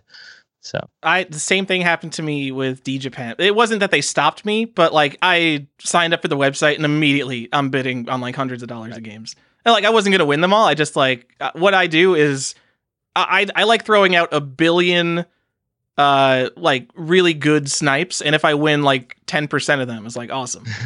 what's going to happen that day that you win all your snipes and you're like, oh, shit, now I owe fifty thousand dollars? there there are nights I go to sleep and I'm like, whoa, I am if I win all these auctions, but I it never it hasn't happened yet. One day I'm gonna w- I'm gonna wake up and it's gonna be like, why have I won five thousand dollars of auctions? Uh, but they'll all have been great prices. The problem is I'm not gonna be selling any of it, so I will be. F- uh, uh, but yeah, anyway, they they like they verified something. I don't remember what they verified with me. Um, but yeah, they did the same thing. I've also used Forward2Me uh, but I have not received my package from them yet. Uh, they do the Japanese stuff though. I thought that's mainly European. They do. Ja- they do have a Do they? Japanese thing. I haven't used that yet. I haven't used because Japanese with one yet. With Forward2Me, uh, you basically just get an address and they're like, "Oh, ship stuff here, and we'll ship it out to you." Uh, and like using Japanese sites, like using Yahoo Auctions actually on Yahoo Auctions is probably a hard thing to do. So that is not something I would do. Whereas all the other proxy services, they just have like a nice English interface that you can uh, use them with. But uh, Forward2Me, they're shipping me like a hundred cassettes right now in like their little fragile plastic cases. I am fascinated to see how that will go.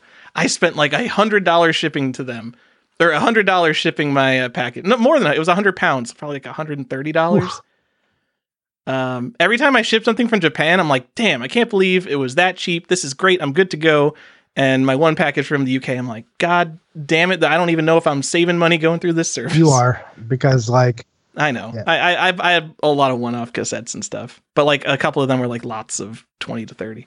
Anyway, no one cares about my cassettes. uh, yeah, I I use Tyler for all of my Japanese stuff. Uh, he's Or a great Red the Game. Shark. Yeah, and Red. That's what I was gonna say. I use Tyler and Red when I need this stuff. I don't mess around with that, but for European stuff, I use Forward2Me. I don't have anything meaningful to add, so that's it for me. All right, we got one last uh, question here on the Patreon side. Then we got our Instagram questions. So let's go with uh, Peaceful's question.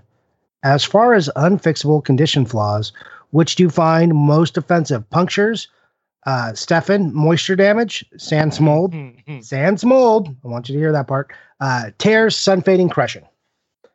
Uh, I'll, I'll go ahead. I didn't talk much last time. Um, you know, for me, it's crushing. I I don't like any of these things. Right? If a tear is like like all these are pretty bad. I like, but crushing is the thing that most often happens to my own packages because someone will ship it in a a bubble mailer I guess crushing though can be is like probably the most easily fixed of all of these, besides from the moisture damage uh, and the sun fading. So, like uh, if I'm rating it, like personally, I hate seeing something crushed, but you can press things and kind of get some of that back. Um, moisture damage is like there's just nothing to do, and sun fading there's nothing to do. Tears you can even kind of glue down or or like try to make look nice, but uh, yeah, I, Glue down. Whoa. that took me a second to to process, Johnny. Glue down. Yeah, yeah. There's, I mean, there's ways like you fix torn art and stuff. Like, I'm not saying I do. I'm just saying it can be done. Like, if you have a tear in a box, uh, there are there are methods in which people reconstitute boxes back together and, and fix damage and stuff. Like, you could do it. Uh, Press and I know people who Sure. can repair boxes that have like a tear in them. Uh, if it doesn't like rip the art completely off and it's like missing, they can get it to look mostly normal. Yeah, I'd agree with you on the crushing too. So, some unless it's like really egregious, you can also like press press them out. And a lot of times you can press that out. But yeah, you know, you'd never, you'd never. I mean, you'd still always know that it was pressed, but it would still. I mean, it would at least look a little better. Um, I think for me, the one that bothers me the most is sun fading, only because it can be so insidious sometimes. In in in if it's just like a little bit sun faded, or if you're not really from, like intimate for, intimately familiar with the colors on a box, for instance, um, it can look okay, and then until you put it next to one that's not sun faded, and you're like, ah, oh, right. So um, Yeah. that's Gotcha. I, yeah, that's why I don't like fading. Uh, only because it's like I've been had by it several times, right? Um, and that's and you know, and and an otherwise great game can uh, can be insidiously damaged by sun fading, and you won't even realize it until you you know look at a look at one that's not. yeah, I agree. Tyler, what about you? How do you how do you feel about this? Uh, I'm the same way on sun fading. Like e- if it's five percent sun faded, and I can tell like that game is worth nothing to me, I have to immediately replace it because I I line all my games up on a shelf, It's the and worst. like you look at a shelf and you're like, that one sun faded. That red should be way deeper. You could point you could point out Like right my away. Castlevania Bloodlines. Johnny. Sure. no, uh, Sorry. I I have tons of games that have crushing damage or or or tears or something. Like not, I, I try not to you know have like the worst games ever, but you know that's going to happen to cardboard boxes and and sun fading is just the worst. And then moisture damage, I don't deal with any of that. Like not just because of mold, just like if you have a manual and it was moisture damage, like there's absolutely no way I'm buying your. yeah, thing. it was just nothing you can do it just it. looks horrible. It feels horrible. It is the grossest. Yeah, that like it becomes like weirdly crispy. Do, do not want. Yeah, it's the worst. Like you could probably can you can you like resubmerge it and then press it and then fix it if you I don't know. I don't know, Johnny. I have no interest. All right. Uh, so those were the Patreon questions. Let's get to your guys' individual list. Uh, so Stefan and Tyler reached out to Instagram and to fish uh, for some more questions. Let's see how many of these we can plow through. Tyler, you've got yours up first. Let's go. If we had to give each other a white elephant gift that we know that the other person would hate from our collection, what would you give each other? By Connor Strange. This is a Can I go? question. Johnny, you start. I Can need I to go think. because I have a good answer? Yeah, you can go. Great. Okay, this is specifically for Johnny, but I have. I'm sorry, I can't even get through this without laughing. But I would really, really love to give you uh, the I am 8-bit Mega Man X. Um, because I know, I know how much you hate that game. Yeah. Oh, oh, man, I wouldn't be able to get rid of it either. I know. See it. oh man, Uh, Uh, that's that's almost worth a fifty dollar joke. uh, you Uh, know, too yeah, bad that game's a 100%, hundred dollars like hundred garbage. Yeah. Yeah. Oh God. Uh, All right. Yeah, that that's a good one. um. All right. Uh, Tyler, do you have have you thought of an answer, or do you have an answer for what you'd give Tyler? Mm, probably my Comet pinball machine. Like if I had, Oh, that's a Because- good one. Comet because sucks. I know, like, like I would never give it to him because I love that game. It's like a childhood nostalgic thing. That's why I, I have it taking up space. But like, I know space is such a premium for him, and like, just to be like, just to make him have to like, oh, f- like, what am I gonna give up for this game that I hate? Uh, that that's that would be that would be pretty solid. That would pr- be a pretty solid white elephant gift. Uh, I think. I also think it's funny that I'm con- contemplating a pinball machine as a white elephant gift. Yes, that is. It's very specific and tailored to me. Ada had a friend or a family friend or something. She showed me a picture of a, a comet, and she, she was like asking me like, "Can we fix this? What's this worth?" And I'm like, "Oh, that's a comet. That sucks. Just tell him that. Those are the only things I want him to know came from me." Ah, I love that machine. Uh, I would, uh, I would. De- so I have a pile of you know extra crap stuff laying around. I would definitely send Johnny all of my loose Genesis games. That would be excellent. Uh, I was going to Steph- send you loose Genesis games. Stefan, you're easy because I could just send you something that was sold in a store and it would be like, oh, what am I going to do with this? Uh, so, what's a really big thing that was sold in a store? Oh, I don't know, like a. Oh, Do you still have your um, Steel Battalion, Stefan? Uh, yeah, because I haven't, I haven't sold the Xbox Mm. set yet. By the way, if anyone wants to buy an Xbox set, hit me up. I've got something and it fits in your collection. I have a like one of these cube these cubic cardboard displays. It's like two by two by two feet. It's for Super Paper Mario. You can No, have yeah, I that hate that. No, I would hate that. Yeah, no. Yeah, anything, anything like, yeah, any displays newer than Super Nintendo Genesis. Like anything newer than uh, 16-bit. is Okay, my can we can we talk about this, Stefan? There are people out here and they're like going to GameStop and getting like 3DS displays and like Switch displays and some. It's just and like, they're so big and like most Mhm. of them are incomplete like they're just like spending the rest of their lives trying to find the like kiosk version of a wii controller it's just like dude and it's like the HD remake of the actual game. It's like, oh man, you're spending like hundreds of dollars for this display for a remake. Just like go get go get some good vintage stuff. That's how I feel. Like I feel like the vintage Yeah. stuff is expensive, but it's not like so expensive where you should be spending hundreds of dollars on some GameStop right but Switch that's the, stuff. but that's it's it's it's the same trickle down e- economy that that like the the graded games have right like where it's just like oh well i can't have a fing sticker sealed you know first print super mario whatever for a gajillion dollars so i'm gonna buy what is you know kind of in that same niche but like i want i want to play with the big kids too right? So i think it's you, you find a lot of these collectors who are instead of you know trying to buy a four thousand to eight thousand dollar fiber optic sign they're they're buying something that's that's affordable to them and and filling their house with all this modern display stuff which is fine I'm so sad. We definitely have like a, a s- hardcore modern display collector listening, and I'll personally apologize to you because you should collect what you love. I'm just saying, I totally. do not love that GameStop stuff. I just maybe I'm just biased because when I walk into GameStop, I feel so cold, cold now because I'm like not Yeah, it- interested in things. If you if you if you're buying it because you love it great awesome i'm right there with you if you're buying it because you can't buy the stuff that you love then just save up for the stuff that you love imo All right. Johnny, So, so uh, Tyler, I, I have one for you. excellent. So uh, it would be a collection of things. It would be a random box, and it would be filled with like uh, a couple of PS3 games that don't have their manuals inside there, uh, a smattering of loose discs from PS2 and Wii specifically. Um, it would be a couple Wii games in white cases, but with no art insert, but the manuals in there. And then it would be like Super Nintendo and Atari games without labels. Why do you? this sounds like an actual box you have, and you just read off like this No. garbage you're He's keeping for some reason. we hear like no, I'm just thinking could be like, and then I would also make sure there's at least three loose Pico games in there Perfect.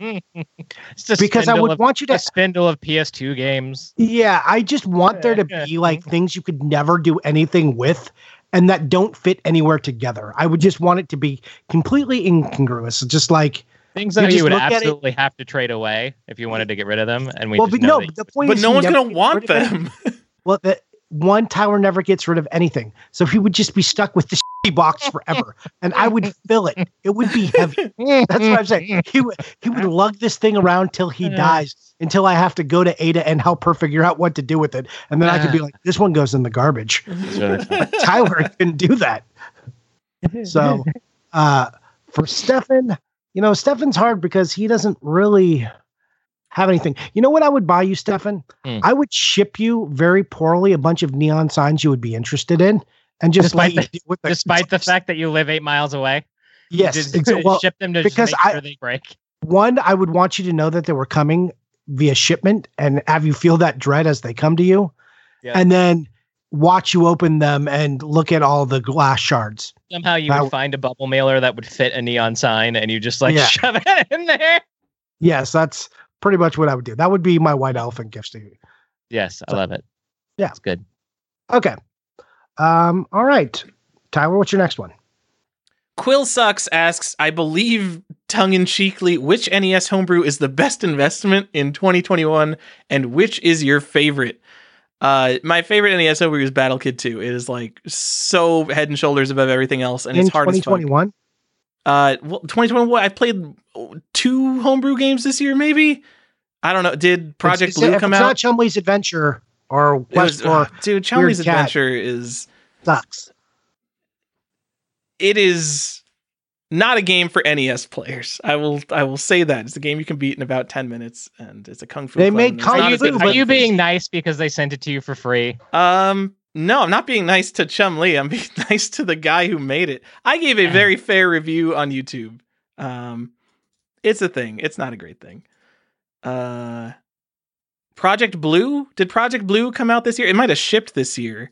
Uh, Project Blue is year or so- awesome because it's so very much like Battle Kid. It's a hardcore platformer that uh you uh, will beat your face against for many times over and over as you die. Uh, and then, what's the best homebrew investment? I will give actual specific advice here. What's that? Uh, what's that horror game we were just talking about in the Discord uh, chat? D- Dedalus, Dedus, or whatever. See, you don't even know what is it? Dateless. It's it's got a weird name. It's like D E A D O U S. Deadeus, I think. So Deadeus, this is a Game Boy game. Um, I'm being a trying to- little facetious, but it's it looks really high quality, and it's a horror game. It's not on NES; it's on Game Boy. I'm gonna try to get one when they print it again. They've gone through two prints already, but man, like I should probably get that. Someone on Discord Make- convinced me to get it. Also, make- you should definitely buy Sheep It Up. It's like I don't, I don't care about that kind of stuff. I love Um, Sheep well, uh, no, Sheep It Up is made by your friend. Buy Sheep It Up, right? Yeah. Plus, it's a great Oh. game. All right, I, uh, Stefan, we have no input on the rest of this, so let's move on to Tyler's next question. Anything Okay. you guys like to see in small collections or from new collectors? Oh wait, did I skip one? Well, oh, I you're- you're totally. on my- you're on I'm my I'm not even in the right section. Tyler, will you ever create your own podcast out of Collector's Quest podcast? Uh, I made a joke about this a long time ago, and it's been too long for people to probably remember the joke. Uh, I have. Tyler did have a podcast that he started right after he got this gig. wow, Wait, what? that's messed You up. did. You had with your buddy. Oh, on, the RTT podcast. You can go look that up. It's for a thread on Game TZ. I like. I'm like not even on Game TZ anymore. It's horrible. Probably horrible. I haven't listened to it, but it was it's not good. I also had video game Morse code. That was uh probably 13 years ago or so. Uh, that one went for like a dozen episodes. That was the TotalGamerZone.com podcast. Also horrible. And then I did the Game TZ podcast. I don't know, five episodes, 10 episodes. That was another, you know, 15 year ago thing. Uh, all these are really bad, and I was like a teenager in some of them. And uh, thank God you probably can't find them on the internet anymore. Um, I, I I'll just answer this now because I was also asked this by the same person. Um, so uh, I I don't uh, have any desire to start my own podcast. In fact, one of the driving forces behind me uh, joining this podcast originally was so that I didn't have to start my own podcast. Um, but I, I do frequently, and I am happy to guest on other people's podcasts. I, I do, you know, the whole onus behind the the art collecting thing is to share, and so I just feel like the more I can put myself out there in any type of medium. Um, is just a, another vector for me to continue to share my passion for Nintendo Power Art. So, um, so I do regularly and will continue to regularly guest on other people's podcasts to talk about that. But I have no desire to start my own. Okay. I was woke not up to who? How could on. I have time for another podcast? I woke up today. I edited the last show. You know, put it through all the processing things. Like I have to be at my computer, so I'm ready when it's done in like a half hour. I post the show, then I'm listening to the after show because I, I don't edit that, but I just got to make sure like we didn't say anything like, you know, like personal weird information that can't be in there. Here's So my that's like another hour. Like number. I'm not working on the podcast, but I have to be there interacting with the podcast in some way. And then I'm interacting on like Discord with people. And now I'm going to be recording with you guys for another four hours.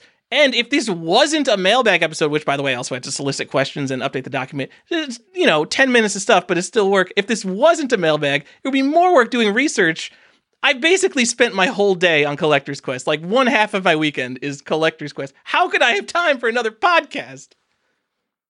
and this is by design because, like I said, Tyler tried to like side gig me right when he got this. So, you know, I'm just just making sure this is locked down. You know what I'm saying? I got this a is a ring launching on pad for the Retro Gem. What's my name, Johnny? Oh my it. Retro god, Gem Miner. Retro Gem. uh, It's uh, it's getting late. Are Johnny and Stefan going to move in with each other? Another, I'm sorry, Johnny. Are you going to start another podcast?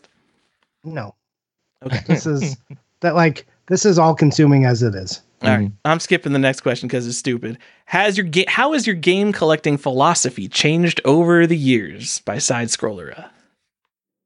Stefan. Uh, has it changed at all? I don't think Stefan's been pretty consistent. completely. So John, yeah, yeah, no. Uh, I mean, we kind of answered this a lot. Sure. But uh, just briefly, if anyone is, if this is the first time anyone's hearing about my collecting philosophies. Um, I started out as a kind of uh, a retail collector doing sets, but that was Garbage also- man, a garbage that was man. That was also that's also at a time when uh, my my wife at the time was was going through a uh, stage four cancer diagnosis. So it was uh, a lot of me just trying to distract myself, and so the sets were there for me uh, at a time that I needed them to be there for me, and and they did their job. They did distract me significantly, uh, but over time, uh, I started to love kind of the hunt more than the product, and so I kept looking for harder and harder and harder and harder things to hunt for, um, and wound up um, kind of basically only collecting things of great historical value to the industry and like one of one like paintings and specifically for Nintendo Power Magazine now I'm very focused on that. So um, going from being a as as Johnny just eloquently put it a garbage man who just buys whatever um, I'm incredibly incredibly focused um, on on on very very quote unquote high end items now. So well, uh, like I'll, I'll put it like this: I call you a garbage man, but the other thing is you were still kind of panning out exactly what your interests were, and you are sure. you're curious and you're interested in a lot of things when it came to games, there's a lot of options. So you're just like, oh, this is kind of neat. I like this. Oh, yeah, that's kind of neat too. So you were just picking up stuff. You were doing that. And uh, that's a trap that a lot of game collectors get into because if you like games, there is a lot of neat stuff out there. Or just like, mm-hmm. oh, like this is the history. Like, oh, these LCDs, like they came from this time when when this was like the handheld of the day before the Game Boy even. So like, oh, this is kind of cool.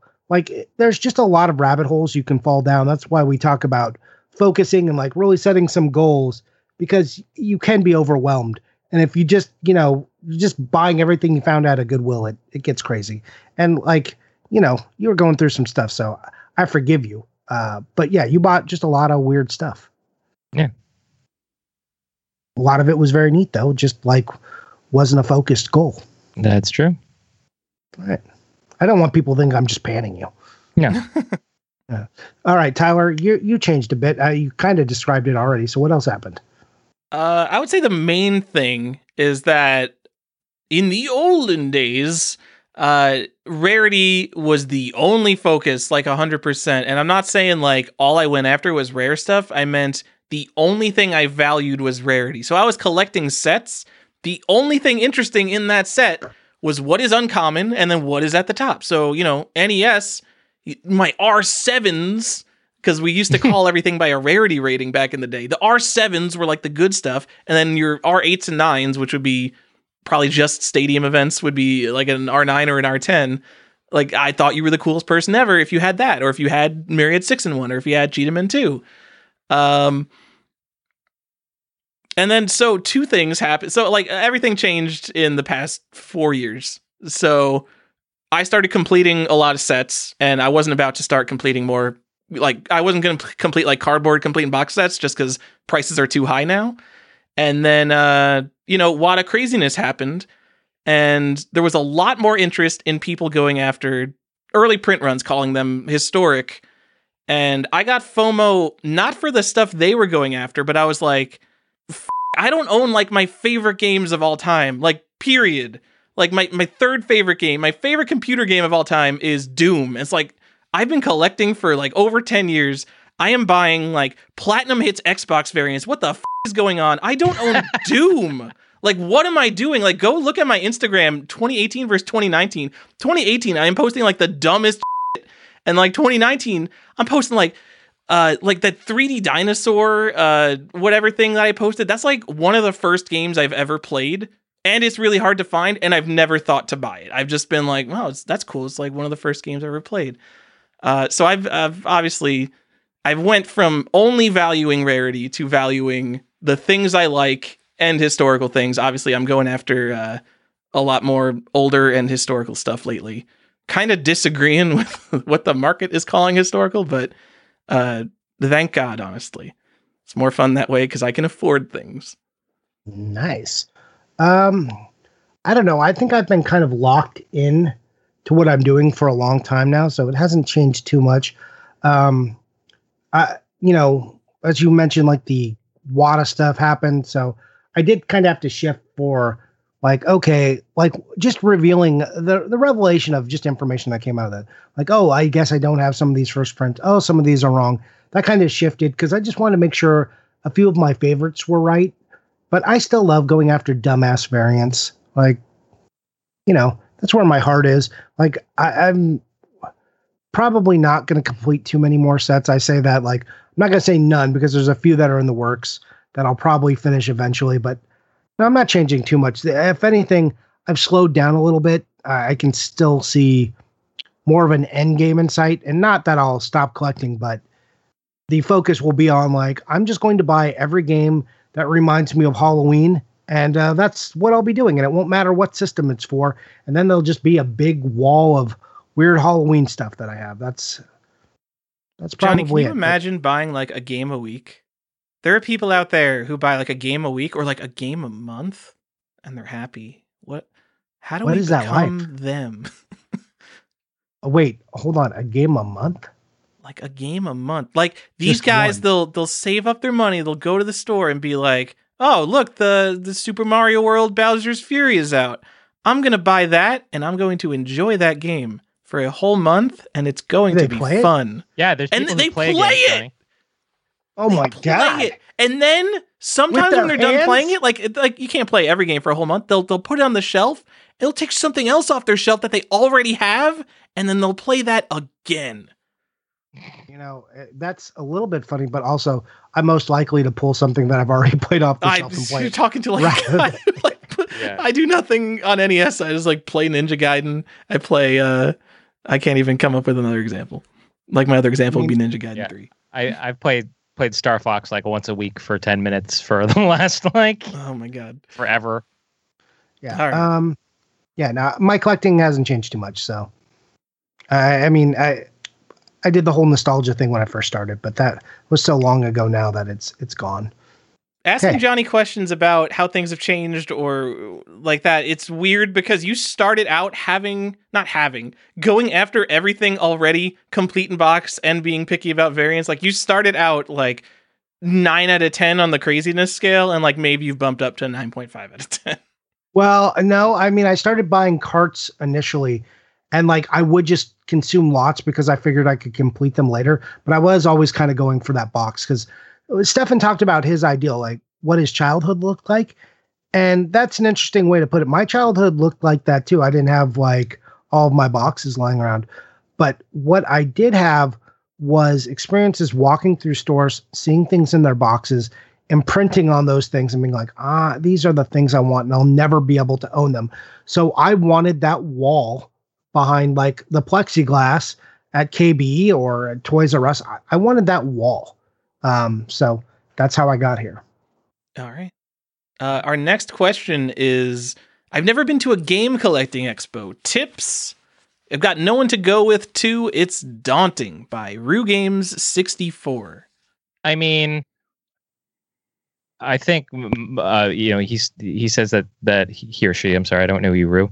Um, but um, the Or whole they. I I have correct. You I sure have I n- I I have no one to go with. Um, I think if you try hard enough, you can probably find someone to go with. I do find that going with someone is advantageous in a lot of different ways uh, from being able to like bounce a price off of someone when you're like hey should i buy this? You know just like a like a gut check to like am i being impulsive? et cetera et cetera. Um, having people you know while you're doing one thing another person can be like elsewhere doing something else and like if the, the two of you can kind of communicate and especially for like larger shows like portland it's really it's you know when when Tyler and Johnny and I are all in different places on the floor and we can kind of text each other and stuff like that of, of what we're finding. That's advantageous. Um, and just, you know, obviously you had mentioned it being daunting. Yes. I mean, like being, having someone with you is going to make you more comfortable in a strange land.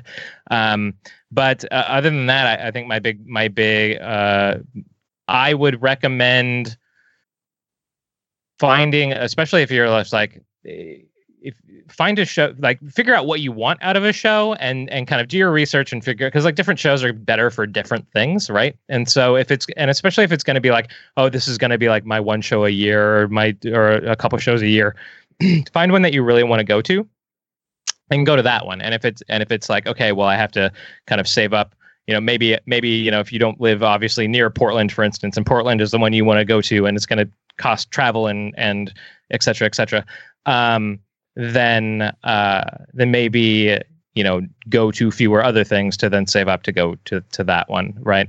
Um so so kind of do do your homework and figure out you know what kind of show you're looking for. If you want to see more pinball in arcades or uh you know those the, that might be a, a big a, a different show than if you're like into panels and seeing YouTube personalities, or if you are into like the vendor floor and like so so there's different different shows definitely cater to different audiences. So do do a little bit of research and uh, and pick the show that you want to go to the most. So I'll I'll piggyback off what you just said, and I will say uh, I go to a lot of conventions alone or with like a limited group of people that I'm only like tangentially in contact with and see sometimes. Uh, Magfest, for example, vendor floor is garbage. It's nothing. You go to Magfest because it's a giant party. There's music all the time. Basically, get drunk with your friends, play Quakeland, things like that, and that makes it easier to meet people. But I'm, dude, you got no one to go with. I'm the same way. I'm, I'm not going to a convention. I'm not going to meet people. Also, these days, like I'm 31 and now I go to MagFest. I'm like, oh, damn, these kids, I am like twice their age. What is going on? Portland Retro Gaming Expo, on the other hand, uh, I know we all have a very fun time there. Obviously, we're, we're spending time with friends. Like, I probably spend 50% of the time talking to no one because I am there not only to buy games. I'm there to look for deals and buy games. I'm going through the vendor floor over, over, over again. I would have fun at Portland just alone. Like I'm waiting in lines for Atari autographs. Johnny and Stefan aren't waiting in lines for me for things like that. But if you do, it is more fun to like link up with people and go to a, a panel together that you're all going to go to. Uh, if you're in any online communities or something, just like post a thread or see if like at least someone online, like just that you can meet with, and you don't have to spend the whole show with them. But it might be fun to like uh, you know, hang out, have lunch, do things like that. Also, okay. it makes travel cheaper. That's true. When you can, if you can like link up and, and share a room, but um, isn't that uh, how we actually? Isn't that like basically how we started yeah. hanging out, Johnny? Didn't I solicit for someone to go to Portland with me? Uh, I don't know if you solicited. Yeah, maybe you did. I can't remember. Um, yeah, I mean, yeah. one of our first trips, things we did was uh, trip to Portland together. Yeah.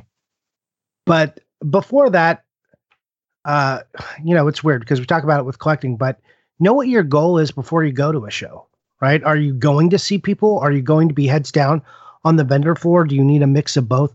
Like, really know why you're going, uh, which seems weird because you're like, I love video games. I'm just going to go. But as Stefan was saying, there's like some different types of show. They have like different kind of flows. Look them up, see what's going on. You know, so really identify what it is you're hoping to get out of it. And that way you can maximize getting like you'll when you what you when you know what you want to get out of it, you're more likely to pick the right show and get the most out of it. What I also find because I have been to Portland by myself, uh, like I my my family was there and we were doing like a trip and I was just like, okay, you guys are gonna go over here and do that stuff. I'm gonna go to the convention and I don't care. You just run into people if you're in the community enough. Like if you have been around for a little while, you'll start to meet people. You go to conventions, you'll start to meet people too. And then when you go, then it's suddenly you're just like seeing a bunch of old friends. So uh, it gets to be kind of that. Like there's people who I like a whole lot. I think are wonderful people, but I only see them at shows, and that's great. Um, you know, it, it's like really fun to go and see and see them when these things are happening. And you'll find that that's not just in games. That's in a, a lot of uh, you know convention communities. Like people go really hardcore. They're like, oh man, I I can't wait to go to this convention because I'm seeing my convention friends. So, you know, and you can build friends by by going. Like it, you know, most people are there to have a good time. Like I find convention goers mostly pretty friendly. Um, especially if it's a thing they're passionate about. Like, you know, right now I don't know what it's going to be like, but you know, when it was video games, uh, when I first started going, it's a little smaller, a little more niche. You know, so people weren't like, you know, oddballs weren't going there it was people who were really into games. So you already have this common thing between you that you share. So it's not hard to strike up a conversation. And then like just general tips, uh, like convention food sucks. Be willing to like take a break in the middle of your day, go out and get some food. Please wash yourself because that's like really weird. Uh, hand sanitizer now more than ever. You know, if you're sick, uh, don't go. Uh, and then make sure you eat and drink and then try to get some sleep. Conventions can be very overwhelming. They can they suck a lot of energy out of you. Uh, you know, do your best to to be responsible to your body to make sure you get the best out of it. So you're not like I, I've seen plenty of friends go and crash and get like sick and can't go on and, and a bunch of dumb shit. So uh, you know, just think about what your body needs on a regular basis and imagine that it's going to be under new and vigorous stresses when you go there. Yeah, especially that the the uh, staying hydrated, like that's a huge Yeah. one because you don't. I, I I think people like, especially people who haven't been to shows a lot, don't like underestimate the amount at which they will be constantly moving the entire day. Moving And, and uh, talking and yelling. Yeah, yeah, and like before you know it, like you're like, huh, I haven't had to pee all day. Well, that's because you're you're expelling water out of your body like crazy. So, uh, so definitely uh, stay hydrated. That's probably the the biggest self help health thing that I can think of. Well, I mean, I just for like most people, whatever amount of water you're drinking, you probably need to be drinking more. And when you go to a convention, it, Yeah. it, it goes up exponentially. So You're already not drinking enough water, so okay, um, let's move on to Tyler's next Feel one. free to use that advice uh, next year when there's video game conventions again. Yeah, like uh, also, I'm sure they'll like check your mask mandates and what what convention policies. The world is going to be weird for a little while. So yeah. Yeah. Ask You us know. again next year, and we'll have a whole host of different like COVID related Like- suggestions. Yeah, I mean, I think that's going to be a serious thing, right? Like when you go to big events, are you going to put on a mask just because? Are they going to make people mask up? Like, what? What are they? I mean, they're not doing it at sporting events. People hate them, but you know, is that like are some conventions uh, where maybe the insurance is uh, like not really as flexible? Are they going to mandate that kind of stuff? Who knows? Who It knows? just you might be in for that kind of stuff in the future, so be sure to check. Here, Johnny, I'll answer this question for you. We're in America and we're probably like one of the least responsible COVID countries. So once like the majority of the country is vaccinated and we've got through that, uh, there will be no restrictions on anything because America. I, I mean, you say that, but uh, insurance and convention halls are a different thing. All right. All right, we will see. Like when you're a sport, like if you're baseball and the NBA and football, that's different. You got a lot of money. You got a, a much bigger phallus to swing around and knock people about. Uh, you know, small little conventions. If you come in, you're like, we're doing the agriculture convention for for these tangerines, like because they only like. Uh, let's see, we're gonna put some restrictions on you because we need to make sure. I'm just saying that kind of stuff is gonna Just happen. let me throw shade at America, Johnny. It's all I want to do. Speaking of throwing shade, Ha! when Oh, will you and segue. Johnny be selling your mass produced crap? Asking for a friend, CWR2. Uh, Johnny, when I'll are you selling for your mass-produced crap? I don't know why this wasn't uh, asked to Stefan. Stefan, did you oh sell yeah, I have no mass-produced idea crap? why. Yeah, Hmm. I don't know. Um, Hmm. I'm going to answer for Tyler. The answer is never. Tyler's never selling anything. Anything That ever. way he doesn't have to. Me, whenever the money walks up to my door, if you've got an offer for my stuff, come get it. I- That worked for me. I bought a whole Genesis set. I so didn't we have an episode where it said like what would it take for you to sell your set or Yeah. sell like Yeah, there was, like, a everything? dollar- and me and was, Stefan were like, like dollar two and a half value. million dollars. So I've Yeah, got a and price. My number was lower. my number was lower than everyone's, but somehow Stefan sold his stuff. Yeah. Yeah. Oh, it's weird. Huh, weird. Yeah. Do you Alright. think Go ahead. Do you think the death of Nintendo Age has changed the climate of collecting? How and why? Uh so it's interesting because Nintendo Age's death is very recent. The biggest loss of Nintendo Age is not the community. Uh, I mean, the community itself has mostly moved on to video game age. A lot of them have also been like, this, I'm just vanishing into the ether.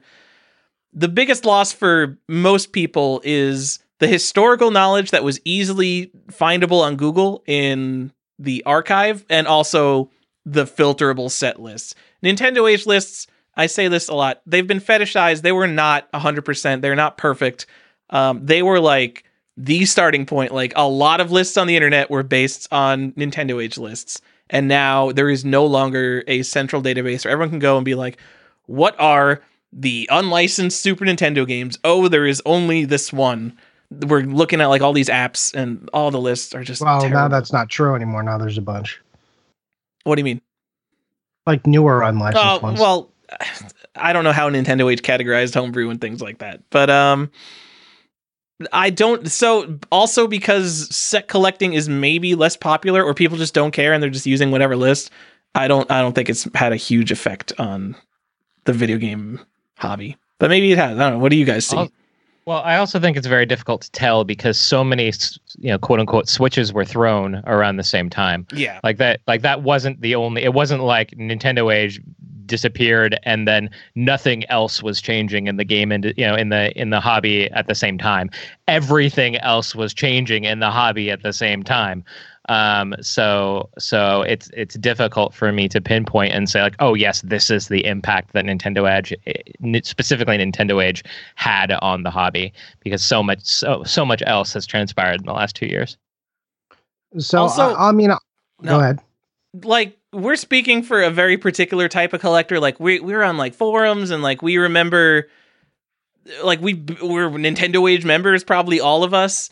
The average collector like probably most collectors like f- Nintendo age. Nintendo age is a bunch of elitist ass I went on there said something someone said something shitty to me. Like I think Nintendo age did not have a particularly great reputation in the hobby. Like I haven't seen a lot of like actual bad things happen from Nintendo age but uh it did not have a great reputation. I got talked to a bunch of times. Oh, me too. Yeah, I Yeah. almost got. I almost left That- as soon as I started. Really, that was is the actually how I. That is actually how I met Stefan because there was a thread going on That's and people were just railing him. I was Yep, just like, for- "Whoa, get off this poor guy! Give him a chance to breathe a second. Mm-hmm. Yeah. like he listed his whole story up above what he's going on. That people were like, "Stupid ass speed collector, get out of here! You don't know yeah, anything." speed collector. Remember when that was a Oh, term? I forgot about that. People used to say Yeah. speed collector. yeah. Yeah. Dude. I mean, but they were right because Stefan sold it all. So Yeah, I mean, yeah. f- Stefan, he's a fake video game collector. he just It's wants art. Yeah. I've turned into a speed collector now, guys. I'm gonna win Yeah. five thousand dollars worth of auctions and not know what to do with myself tomorrow. yeah, uh, everyone's a speed collector when FOMO is the only thing going Yeah. on. Literally, yeah. There's no no one is not a speed collector in last year. Yeah. So, so there, as Stefan was saying, and we we always shorthand this into like WATA, uh, but that that's not fair to WATA because WATA is just a, a company, and like I'm not I'm not here to dump on WATA or anything. Uh, you know, I like those guys, a lot of smart guys in there. But what did happen is investing happened right as Nintendo Age was going down, and Go Collect promised like this thing, and like PriceCharting and game value now started to like have weird issues, and people were noticing more. So it's you know And media that's- coverage and just like yeah. yeah, that- that was that's definitely said. There's a lot to like. Do I think Nintendo Age is a loss to the collecting community in general? If if nothing else, as Tyler said, the Google searches. I disagree a little bit about the community. I I think that's a loss just because you knew all of the experts were there. Like even if you got dumped up, you like you knew you could like sign up and like throw up a question there and probably get it answered. Um, also, like for me, like I was ingrained on how I operated with Nintendo Age and Sega Age and things. I, I'm less so with video game age, though I think it's a better platform overall, and I think you can do more cool and neat things in there. Uh, but I'm just less familiar with it, so I'm I'm doing it less. Just once Nintendo Age app like went away, my immediate like fill for that space wasn't video game age. It, you know, there was some dead air. Uh, I didn't do it for three weeks. It no longer became a routine. So now I have to like remember to go to video game age when I'm looking for things. So I, I think Well, that's where So also, I think it's worth mentioning. I know it's popular to to hate on people who have started collecting in the past two years, or investors, or people speculating on video games. If you go into those groups, it is like 2007 Nintendo age, man. There are people like they're only doing it in the pursuit of money, but man, they're going deep on variants. There are people posting pictures, they're posting lists of like, here's every Pokemon Yellow variant. I'm gonna put them in chronological order. Like people are serious about variants in the Facebook groups right now. So I think that has kind of replaced the exciting search for knowledge that I used to get from Nintendo Age because that's not as much what video game age is. Video game age, I feel like I'm getting more of the community aspect from it. I'm having fun with people. I'm I'm trading information with with certain groups of people on there. Um, I am getting more that I'm like writing down and putting taking notes of when I'm looking at the like specifically like the WATA Facebook groups, like all the the high end game rooms, things like that. I just thought I would point out what I think has replaced Nintendo Age. fair. Can right. I be the recipient of the first CQ podcast NFT? Says Super Nintendo. I NFT guys, this. am I right? Is it I NFT or do I have to say no idea. Nifty? I have no I, idea. I don't know. But Uh, okay, let me explain to everyone who is above the age of 22, I think, because you're not me. I had no idea what the f- is going on here. So, an NFT is sort of like a cryptocurrency digital trading card, and it is more complicated than that, but that's basically what this question is about. Uh, they're selling for like thousands of dollars. There's all sorts of them. You could buy a Logan Paul video clip for $20,000. It's very confusing. Just think of it as a digital trading card. I work in tech support. I would consider myself technically savvy. I spent five minutes trying to figure out how to purchase one of these, just as like on a lark, just like I want to see what this thing is. I'm, let me see if I could buy one for like 40 cents. And I couldn't really figure out. You have to turn your money into cryptocurrency, and they have to turn your cryptocurrency into one of these digital trading cards. And then I, uh, you store your digital trading card somewhere. I couldn't figure out the last part specifically how I actually own my digital trading card. So I'm sure, like, I was reading articles and they're talking about, like, you put the gas on the fire and it. I will figure it out. I will get a, a collector's quest NFT set up. Uh, I just think it's the dumbest thing because if it's not like, oh, I open a pack of trading cards, I have, you know, a bunch of Pokemon cardboard. This is the best thing ever. If you can't figure it out in like one second, I don't understand how this is a market at all. Anyway, But it is. uh, I 100% want to do it. I think it would be super dumb if we made uh, I trading think that would be super Probably dumb. not. We're Yeah. not going to like sell them. Uh, but, no, we should sell them. oh my god. I don't. So I, it might cost money to create. The, I mean, it must cost money to create them because it's a cryptocurrency thing, and everything in cryptocurrency is money. But like, I don't know if that's one cent or if it's going to be like forty cents a card, in which case it would be stupid. We'll, we'll look into it. And this yes, question was asked as a joke, but like I was already thinking, like, oh man, this NFT thing, this is funny. We should make these. Yeah, Well, I Tyler still and I learned something. I have no. I like before this question. I literally had no idea what this was. Oh, I was asked twice about sports NFTs and uh, if like like who to speculate on rookies and stuff. This was a real question I was asked. So Oh, okay. So, Steph, I'm not surprised. Like, this is such a weird thing. Go look up what is it? NBA Top Shot. Uh-huh. So basically, they will take highlight clips from games and sell them as digital trading cards, and the top ones sell for like hundreds of thousands of dollars. What? Cryptocurrency is crazy. It is crazy. I'm not into it. Let's let's move on. all right, so we got uh, Stefan's questions. So let's go, man. We're at like two hours. Let's let's do it. All right, I'm gonna skip this one unless anyone cares. Yeah. Uh, next one. Uh, which gaming related pogs should people be invested in in 2021? You wait. You Uh, skipped the other one, but this is the one you want to talk. Okay. Uh, read the Game Shark. Who's the hot one? Who's the nerdy one? Who's the funny one? Stefan's the hot one. I'm the nerdy one. Johnny's the funny one. All right, next question. All right.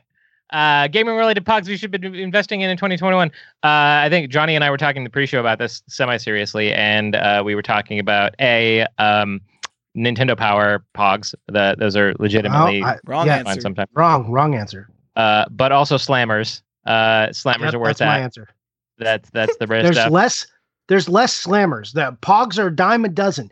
Get the get the slammers. slammers. Whatever the best properties are, get the slammers for it. F- Pogs. Pogs are bullshit.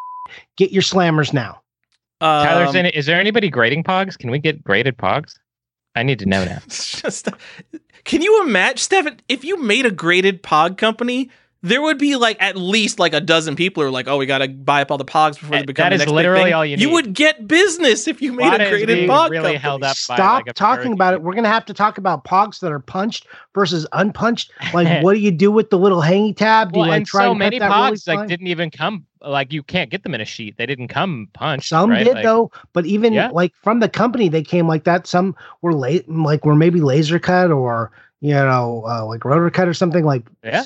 Specific. But some were just printed in sheets and like, are those the ones you want? Do they got to stay on the sheet? We're making the company. Don't worry, collector's quest is going to be there for you on graded pogs. Right now, I would pick up the Saturn pogs that were Ooh, uh, the right answer a market they were marketed by Coke, so you could get like cherry Coke pogs that have Saturn on the back and they come with a special case.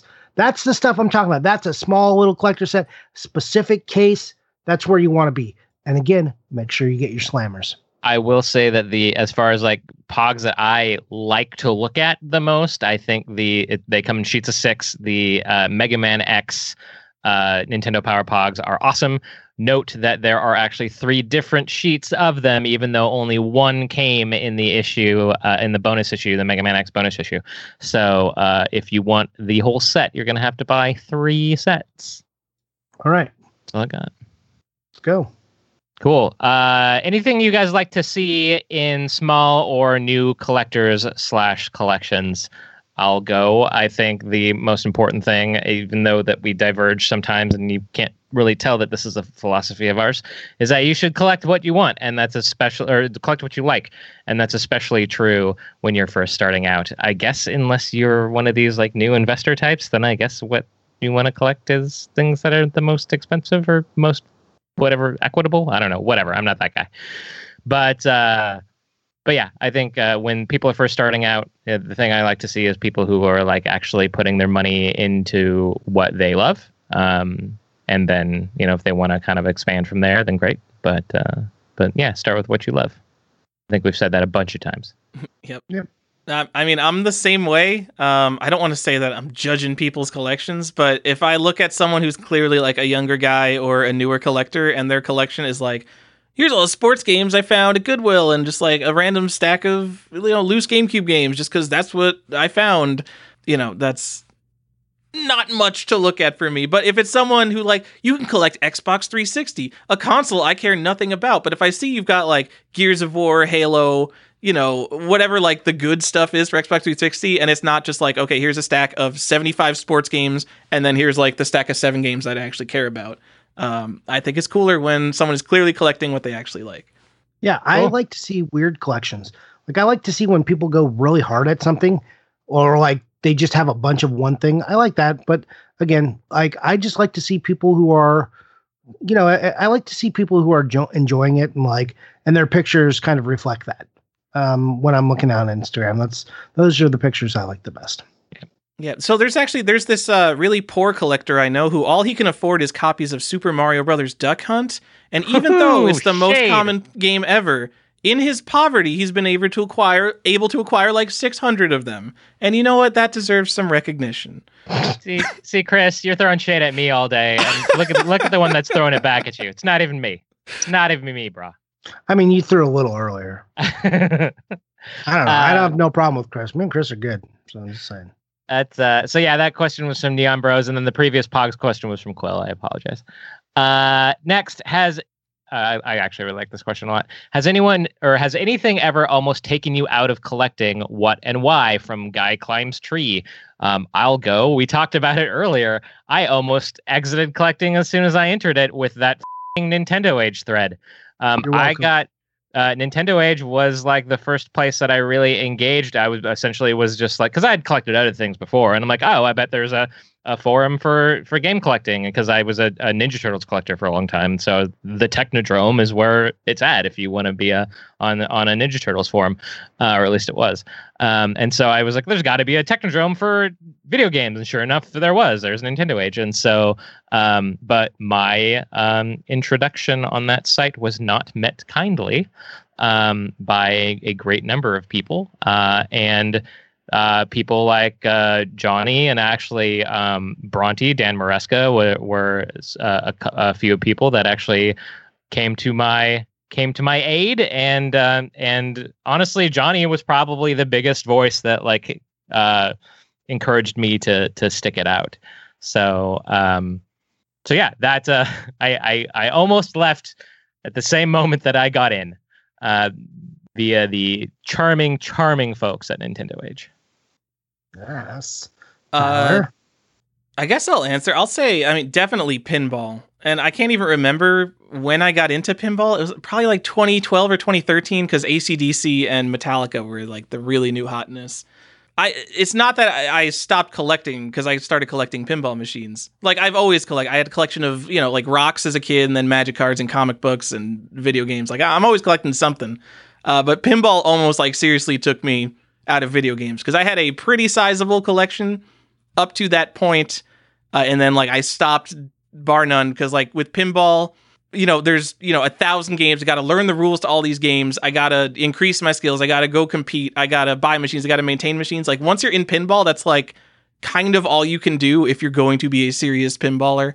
Uh, so I just well, didn't you were have time because you were games just anymore. you weren't just collecting, right? You were you were like you are for people who don't know, Tyler's a competitive pinball player. like not um, so I anymore. just I, I haven't been playing competitively, com- but I was compared- like very seriously playing average- pinball, like traveling, you know, across states to play in competitions, um, and and competing about, like, numerous compare- times in the North just Carolina State like, bars. Championships. What? I said, like compa- compared to someone who just like walks into a bar or an arcade Oh and yeah, plays some pinball. yeah. I'm no, I'm I'm playing seriously. Um, but yeah, I don't even know what got me out of that. Something brought me back to games like 2016. What was it? Anyway, something brought me back to games. I I like decided like it was like I needed a copy of Banjo Tooie, something like super dumb. Brought me back into games, and now like here I am like crazier than ever about games. So I'll, I'll always be collecting something. I'm guessing video games, but who knows? It could happen again. Nice. I, yeah, as Okay. far as me, nothing really ever took me out of it. I mean, there are highs and lows, and there are times like you can't find anything, or everything feels too expensive, and you know, it, it's just. I think there's an ebb and flow um, where you, you you get some burnout sometimes, and you know, how do you find ways to overcome that that feeling if you want to keep doing it?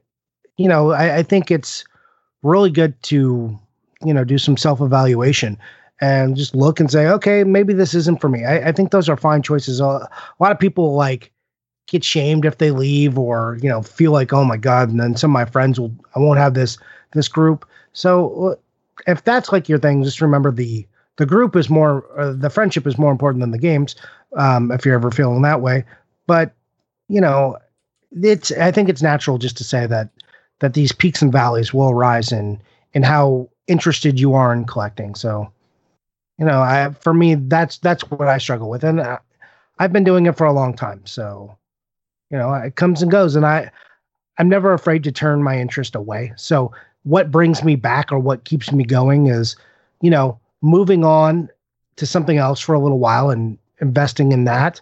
Uh, not not like money even though that's required but like my mental energy because i i spend a lot of mental energy on collecting as well as time so when i can turn it to something else and then uh, something will just naturally grab me and then suddenly i'm i'm deep in it. Like I, I had a pretty big lull going on for a while and then i don't remember I, tyler and i were talking about this probably two months ago and i'm like man i need something to get me restarted about games. What got me restarted in like feeling like oh man i gotta buy some stuff because tyler and i both went through a thing where we hadn't bought much and we were talking about it and then like just talking to tyler and talking about cool stuff got me like pumped to be like oh yeah there are things i want to go look for and search for and get like yeah let's go do this yeah and Yep. then i was i was excited for it again I uh, I do 99% of when I do buy games, I do 99% of that buying either while I'm sitting on this podcast with the two of you or directly after this podcast.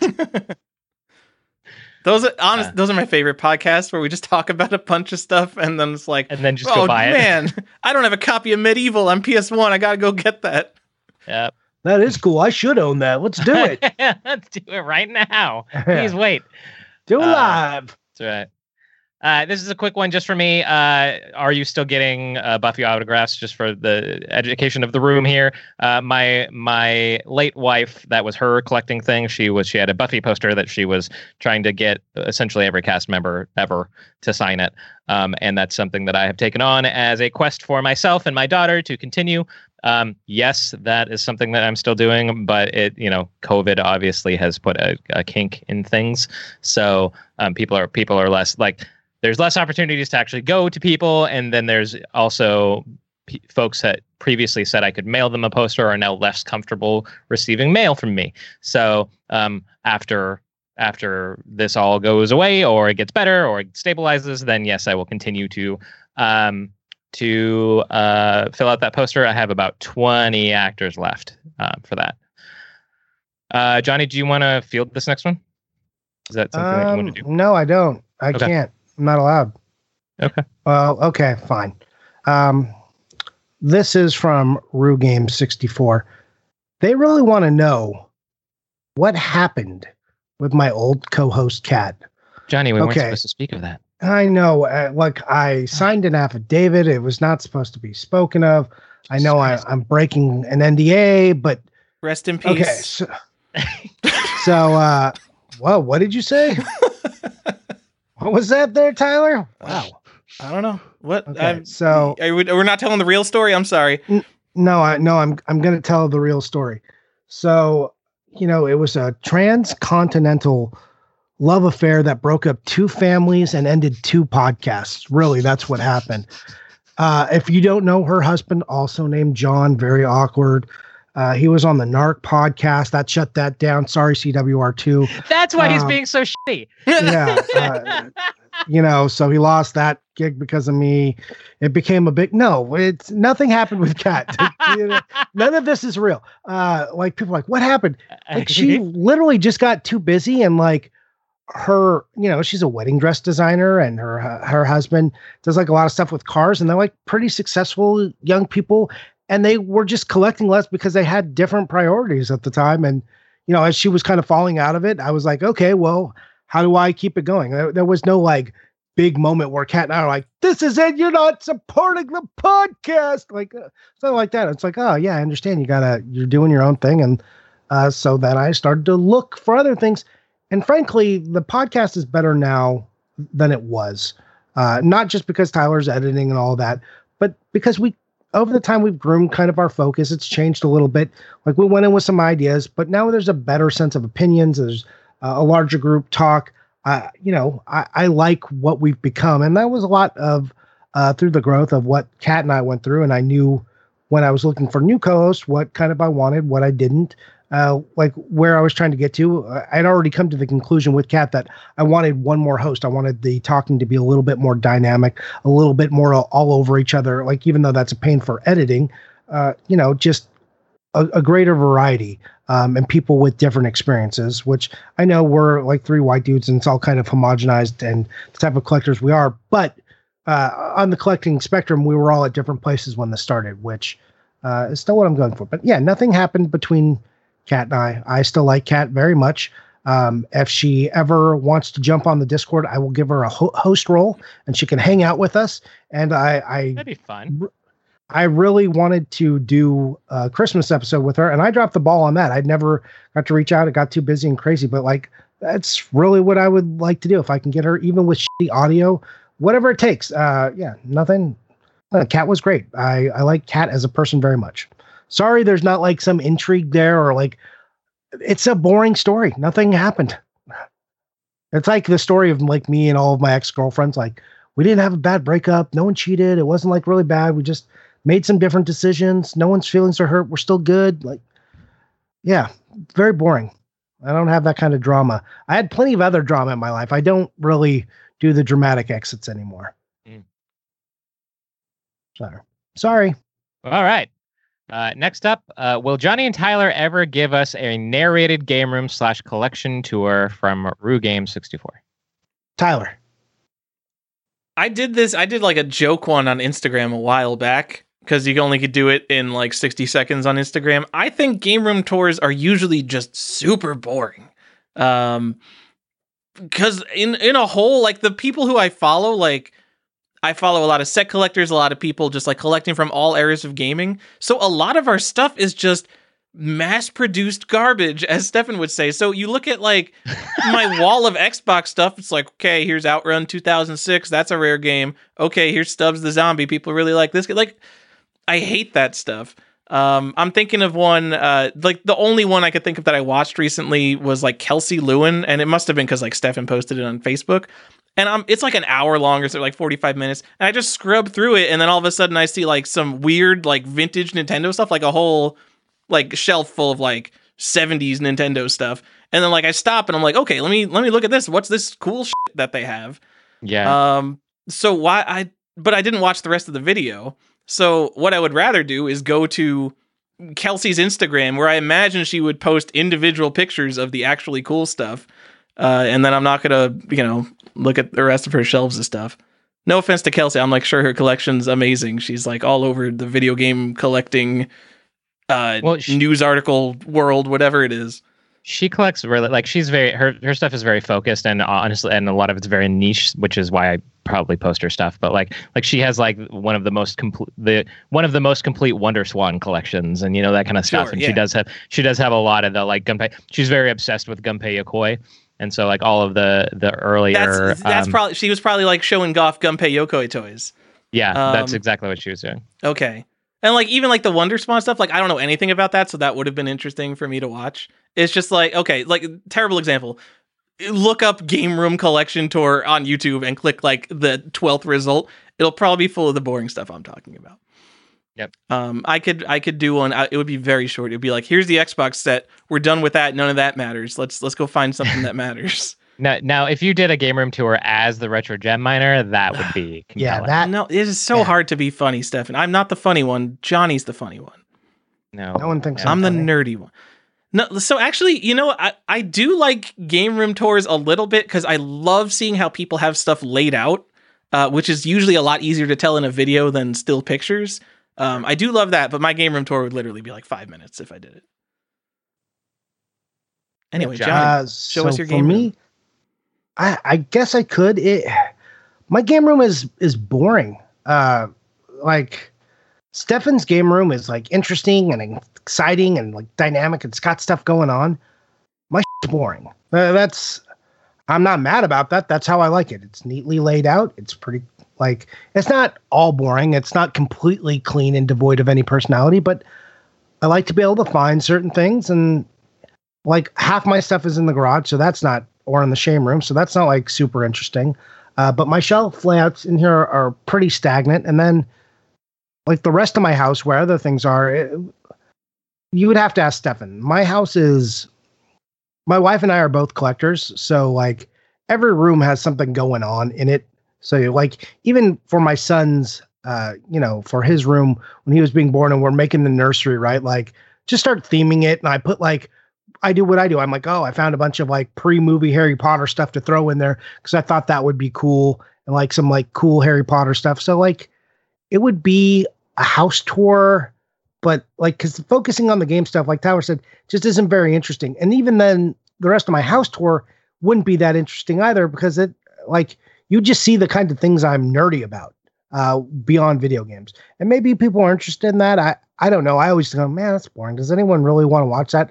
And please definitely don't make it an hour long. I don't want to watch your hour long game room tour, especially like when you really struggle to to get through it. There- Or like they're holding a game room tour- handheld camera and it's like shaking Yeah. while they're trying to pull out the GameCube game, and it's like, oh, oh, you're gonna tell me a Phantasy Star Online story? No. Yeah. yes, exactly that moment. Like I, I don't want to do that.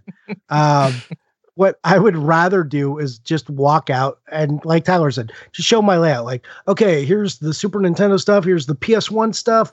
Here's Nintendo. This is why I laid it out this way. Okay, come over here. This is the shame room. This is where I I hide, I hide all of my Game Boy games because I don't want them in the garage. And then here's uh, the garage. Oh my God, what a mess! Don't look at it too hard.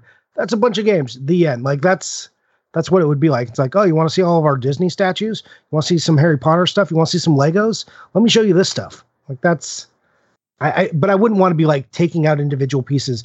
And I think that's what people want to do. I would rather do short, like I'd rather do that video and then do a bunch of snippet videos of like, okay, if you went saw the game room tour, this is like this one area. Let me let me show you this cool thing and, and have it set up. But people trying to do it all in one thing, one too long.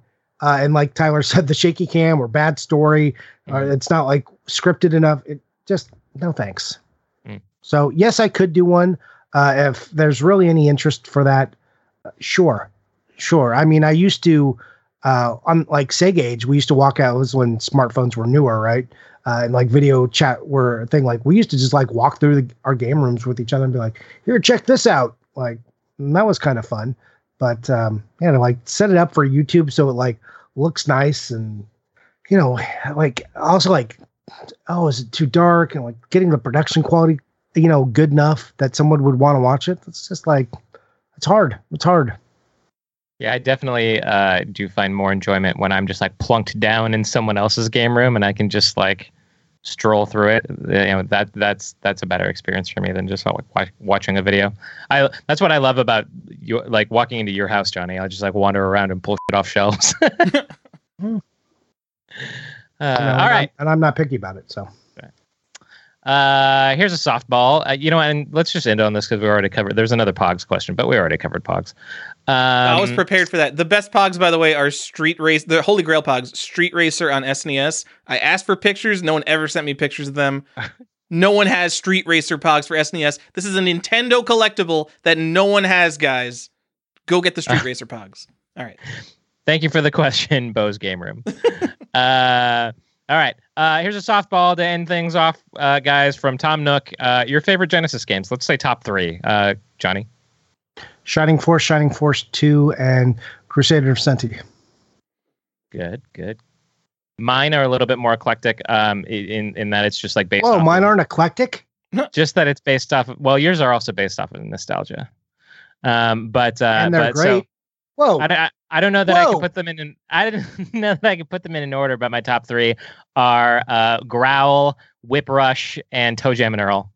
Whip Um, Rush. Man, yeah. that is not in a lot of top threes, I imagine. It is not in a lot of top threes, but it's a pretty competent shooter. But it's um it's a side-scrolling shooter that my grandfather bought me for my twelfth birthday, a birthday, uh, and and and I like it a lot. He also bought me that growl. That's uh, and that that growl story is is um I, I I sold it I sold it at a yard sale and it came back to me like twenty some odd years later uh via I mean, That's now Instagram. part of your like narrative, right? So that's Yeah. like part of your gaming narrative is that story, which I like. And- yeah. and it's Toe so Jam and Earl, I unfortunate that you had to sell it again because it's mass produced. No, I know. Uh, Toe, Toe Jam and Earl is uh, is just one that I played with my sister a lot. But uh, yeah, go ahead, Tyler. Uh, I was a kid who had a Genesis and like regretted it. So there's like not a lot of like 10 out of 10 stuff on Genesis for me. My top games are like Sonic 3 and Knuckles and Sonic 2, which are not very interesting. I'll pick games that aren't Sonic games. I will say uh, Shining Force, X Men 2 Clone Wars. Uh, Shining in the Darkness is good too. Um, Ooh, it's good. Yeah. and what I was playing last year, did I talk about virtual Racing on the podcast? Was I like gloating about virtual Racing? Sounds I don't know, familiar. maybe. Okay. Uh, I mean, may- maybe I actually did, but um, yeah, like Virtual Racing, really good arcade game that could not possibly run on the Sega Genesis. But the Sega Genesis version of Virtual Racing is just so good for what it is, with like real 3D, all the different camera angles, AI racers. Uh, Virtual Racing on Genesis is really good. And that's not that's not like there's a 32x version, yeah. Yeah, I'm talking about just like the regular Genesis version. I've never even played it on 32X because who plays 32X games? That's fair. Yeah. So like another shout out, like Quackshot is a game I really like. Mm. If you guys haven't played Quackshot, Gunstar Heroes is like a fun game if you like that. I, mean, thought I, you know, so I much- thought I liked Gargoyles until I played it recently, and I don't like that game. That's a disappointing people- feeling. yeah. Yeah. Uh, there's also a game uh, called Undead Line that didn't come out here that like I got a repro of because I wanted to play it uh, back in the day. But yeah, Undead Line is a really good one too. I enjoy. Like Genesis has some like weird ones that don't get talked about enough. Like i- it's got a, an interesting library. Like Ristar is pretty good that people don't talk about. There's there's some really good games and um, just doesn't get the love it should. Because Agreed. it doesn't say Nintendo, because Sega's garbage, Johnny. All right, Well, right. sma- There's a bunch of good games that never came here too, so that's unfortunate. Anyways, that's it. That's all I got. All right, Johnny. That's uh, my last question, so I'll turn it back over to you. I don't have any questions.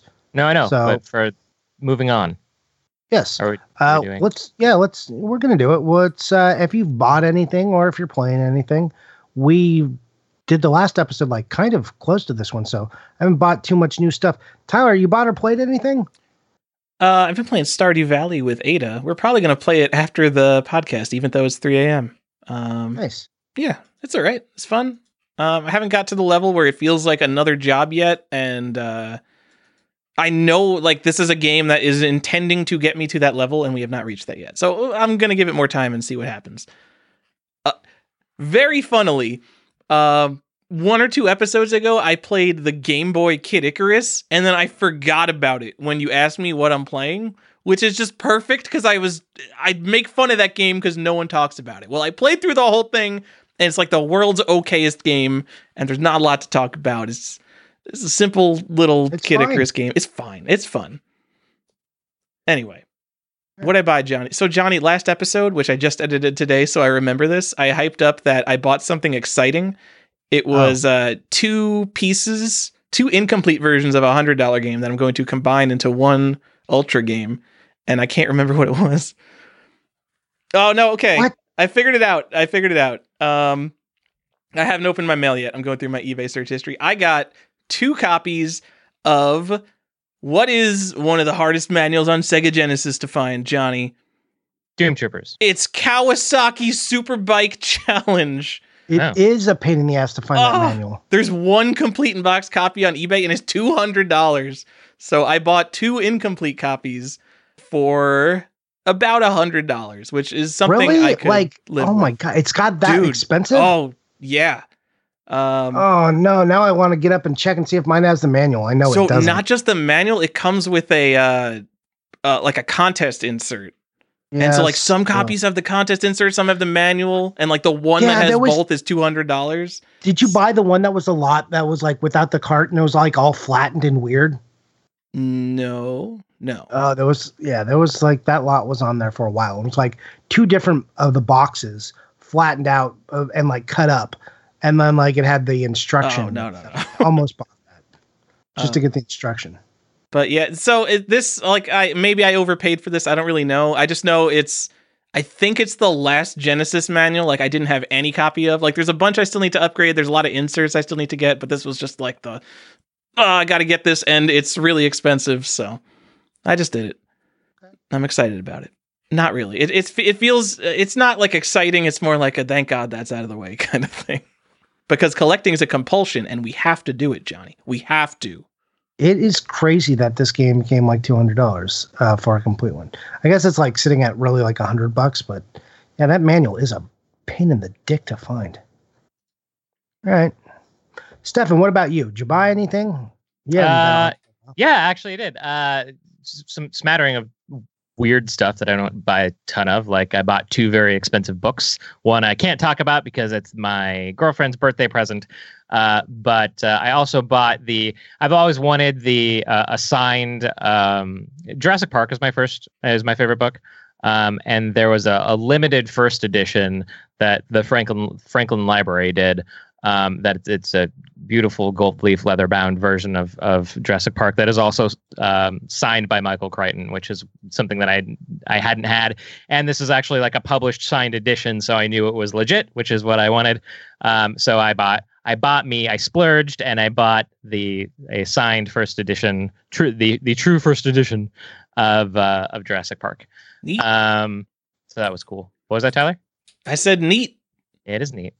Um, and then um, just today, actually, I I ended up tracking down. This is something that um, uh, I had actually a deal I'd been working on for about a year. Um, uh, you probably guys remember the last time I bought um, some envelope art.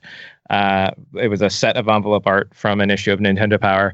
Um, which is crazy hard to find because Nintendo didn't return envelope art from, and it's it's just it's a nightmare. So I, I bought some from a guy. He had still held on to it or rather he had he had a couple more sets of a couple more issues but i wasn't able to wrangle them from him um, except that uh, in this I, I kind of vaguely mentioned it earlier that the last couple weeks i've been selling off retail sets and so i have a significant amount of capital right this second.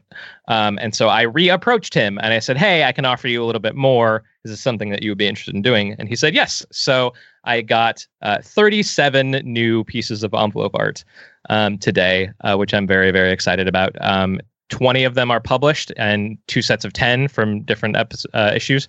I think it's issue 90 and 91. Um, and then 17 were mailed in but not published. So uh, that'll be that'll be a fun thing to to, to get through. I'm really excited about that. Um, I also yesterday I, I ended up finding a um, printing proof of the Dragon Warrior 2 map, which I thought was kind of cool. Um, so I picked that up from a friend, and um, That's- and that was I, I've got I've got a couple other things in the works right now, but they're so far out as far as like being able to actually nail down the deal that I'll save those for when I get a little bit closer. Mm. Is that it? Just you know, like dozens of pieces of original art and what was Dragon Warrior Two printing proof? Whatever. Okay. Uh, no, this these envelopes are fing cool. I know like the cool stuff is Dragon Warrior and all. No, I honestly think like- that this is I. I No, personally Stefan really too, likes the envelopes. I do Oh, love okay. the envelopes. These are They're- awesome. I absolutely love these. And do you know what makes them doubly cool, Stefan? They're called they're called covers because in the stamp collecting world, the entire piece of postage is called a cover. Um, I'm totally joking, but these are stamp collectibles now. Um, and they're amazing. There's like a lot of people drawing Chrono Trigger, a lot of Mario's. Oh, there's it's like mashups that Nintendo would never do, but you get to see them because it's just some 12 year old kid. Yeah. I hope you paid a lot of money for these, Stefan. I did. Okay. uh, and uh, but at the same time, like that that also makes me terrified that someone will see their piece and and want it back, and then there'll be a very awkward conversation around how much I paid for it and how much they would have to pay me to give it to get it back. Um, so yeah, yeah. well, just uh, tell them no. Tell them Yeah. no, and then like lick their salty tears. Yeah. No, I I don't actually recommend that. Um, Tyler, Stefan. hey. Mm. Oh, oh wait, wait, wait. There's one more thing. Oh. Sorry, one more thing. Oh, Uh, only because actually a, a strange number of our listeners have actually reached out and wanted an update as to whether or not I got my Valentine's Day mount in World of Warcraft. Oh. Um, I did not. oh. Uh, so that that is another. I think this is like year twelve now that I have struck out on this. uh, so uh, so better luck next year, Stefan, for the uh, the big love rocket is what it's called. I have faith. ouch. Yes. I'm sorry. The grind makes I'm it more s- satisfying. It's the journey, not the destination. you know what? After twelve years, I just kind of want it to be. No, it's the journey. All right. Sorry. Go ahead. Oh, I was gonna say I, I don't have much to say. I, I haven't bought much. Uh, we we talked about it last time. I don't remember what the last thing I said I bought. Um, I posted pictures of Pure Solar today, but I did not just buy those today. Though that's old. Um, game wise, let's see. Ooh, uh, man, those haven't come, so I don't want to talk about them. Too exciting. Oh, you know what did come? I bought a Harry Potter and the Philosopher's Stone import from Japan because it has the card with it, which is so the Game Boy Advance version came with a Harry Potter TCG card. So that was the GBA version. The PC version came with this card. But the PlayStation 1 version didn't come with this card unless you bought it in Japan. Then it came with a Japanese version of that card. So I thought that was neat. So I bought that. That's what arrived. Uh, not super exciting though. I've got I got- some I cool got a card bunch of- collecting podcasts uh, if you want to uh, listen to them. Nope. Uh, I did get a bunch of.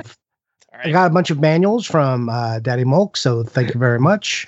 Um, taking care of some of my holes, and yeah, uh, taking care of your oh whole. man, that that is the just the worst sounding Yeah. thing. Your I'm taking care of your some of delivery my over the last solid minute has been very good. Yeah. Um I, I mean I didn't buy it like there are things I bought. So now that's the video game stuff. Did I tell you in the last podcast about the stupid uh Lord of the Rings cards? Specifically Aragorn's quest, Tyler? Do you remember I this? remember, I wasn't here for that, so let's talk. I know. it. Okay. Well, anyways, Aragorn's quest, uh, like Lord of the Rings, uh, The Hobbit came with a card. Lord of the Rings came with a card. I think I did go over this. Aragorn's quest did not come with a card, except in Nintendo Power magazine and probably other magazines, where it came with like the special VR card or something that was in a couple of specific issues. And I think I talked about them. I think it's like 240 or something. I don't remember. Anyways, I got these stupid cards. Uh, and then I bought a bunch of dumb stuff.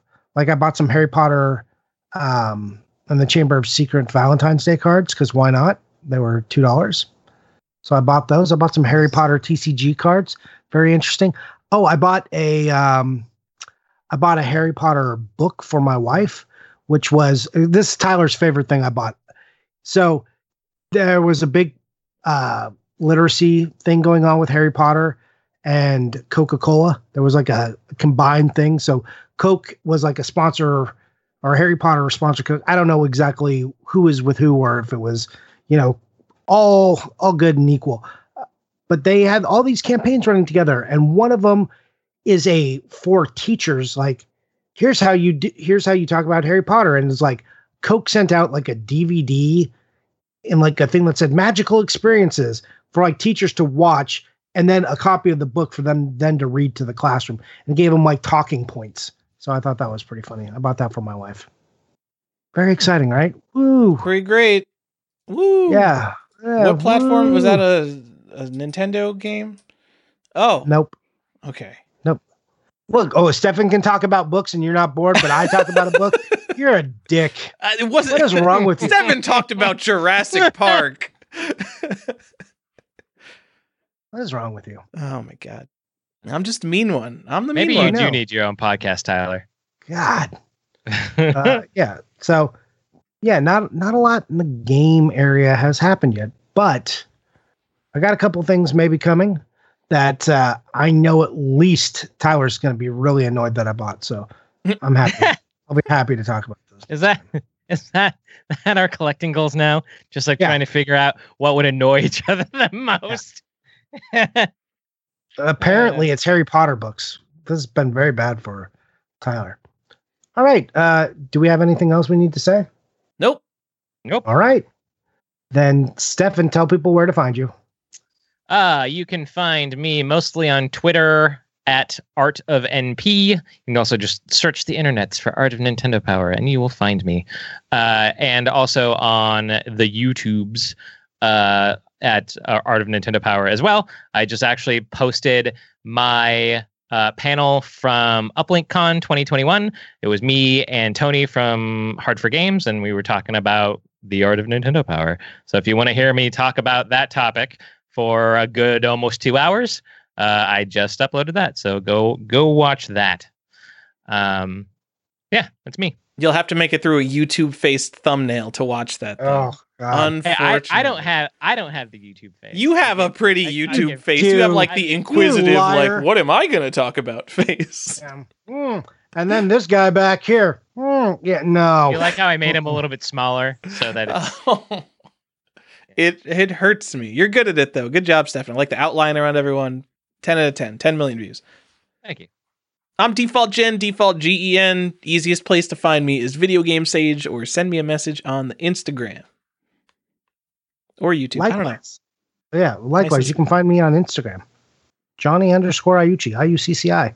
Um, you can also find me on our Discord if you are a patron. And uh, Video Game Sage, very, very infrequently, but I do pop up there from time to time to answer questions after not answering them for two months. Good job, me. Hmm. uh, yeah. Uh, I guess I have a YouTube channel that occasionally I post a video to. Uh, I've been doing, I say I've been doing, there's one. I've, I'm trying to do more of a, a little series. Maybe the guys will join me in this, where I call it a video side quest, where when we're talking about something very topic driven, like this, this came with playing cards, or this, uh, these were pack-ins. I, I try to show one that we showed on the show, and then like an additional one that I would have talked about if our scope had been a little different. So, uh, check those out. They, they'll be showing up on my YouTube. And I think it's just if you just Google my name, Johnny Iucci, it comes up.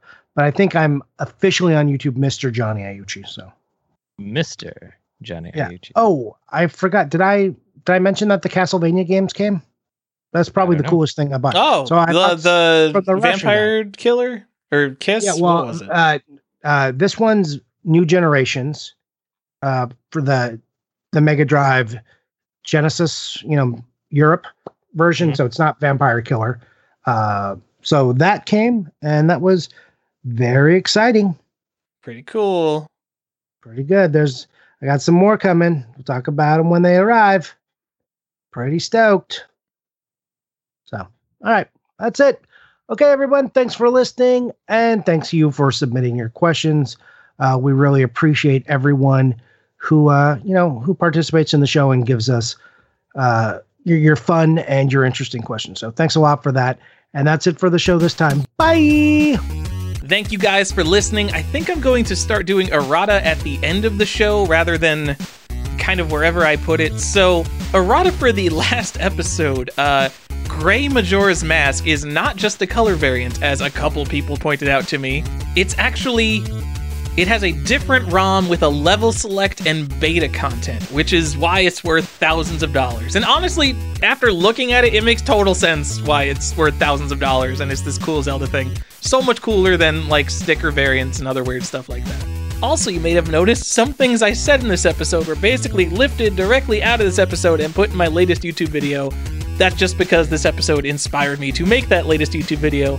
Otherwise, thank you to all the patrons who support the show Richard, patron number one, Bowden, The Millennium, Will Joe, Sophisticated Investor, Cartmageddon, Chris, SNK, Too Many NES Accessories, Mrozek, Unpunched Hang Tab, Dustin Beagle, The Actual Shinobi, Jasonic the Kid, Funkoland Employee, Platform Agnostic, The Famicom Box, Retro Game Enthusiast, 50 Hertz is good enough for me, Andre, Wata 9.8 A++ Benji, The Actually Rare Bird Dog Gaming, Mint Condition Brian J. Mora, The Other Guy, Chris, Fat Cat Collector, Chris Jackson, the last game you need for the set, Corey O'Brien.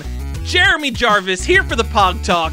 Video game art collector because games are art, Justin Chichino. Lance Lord Hardstyle Z.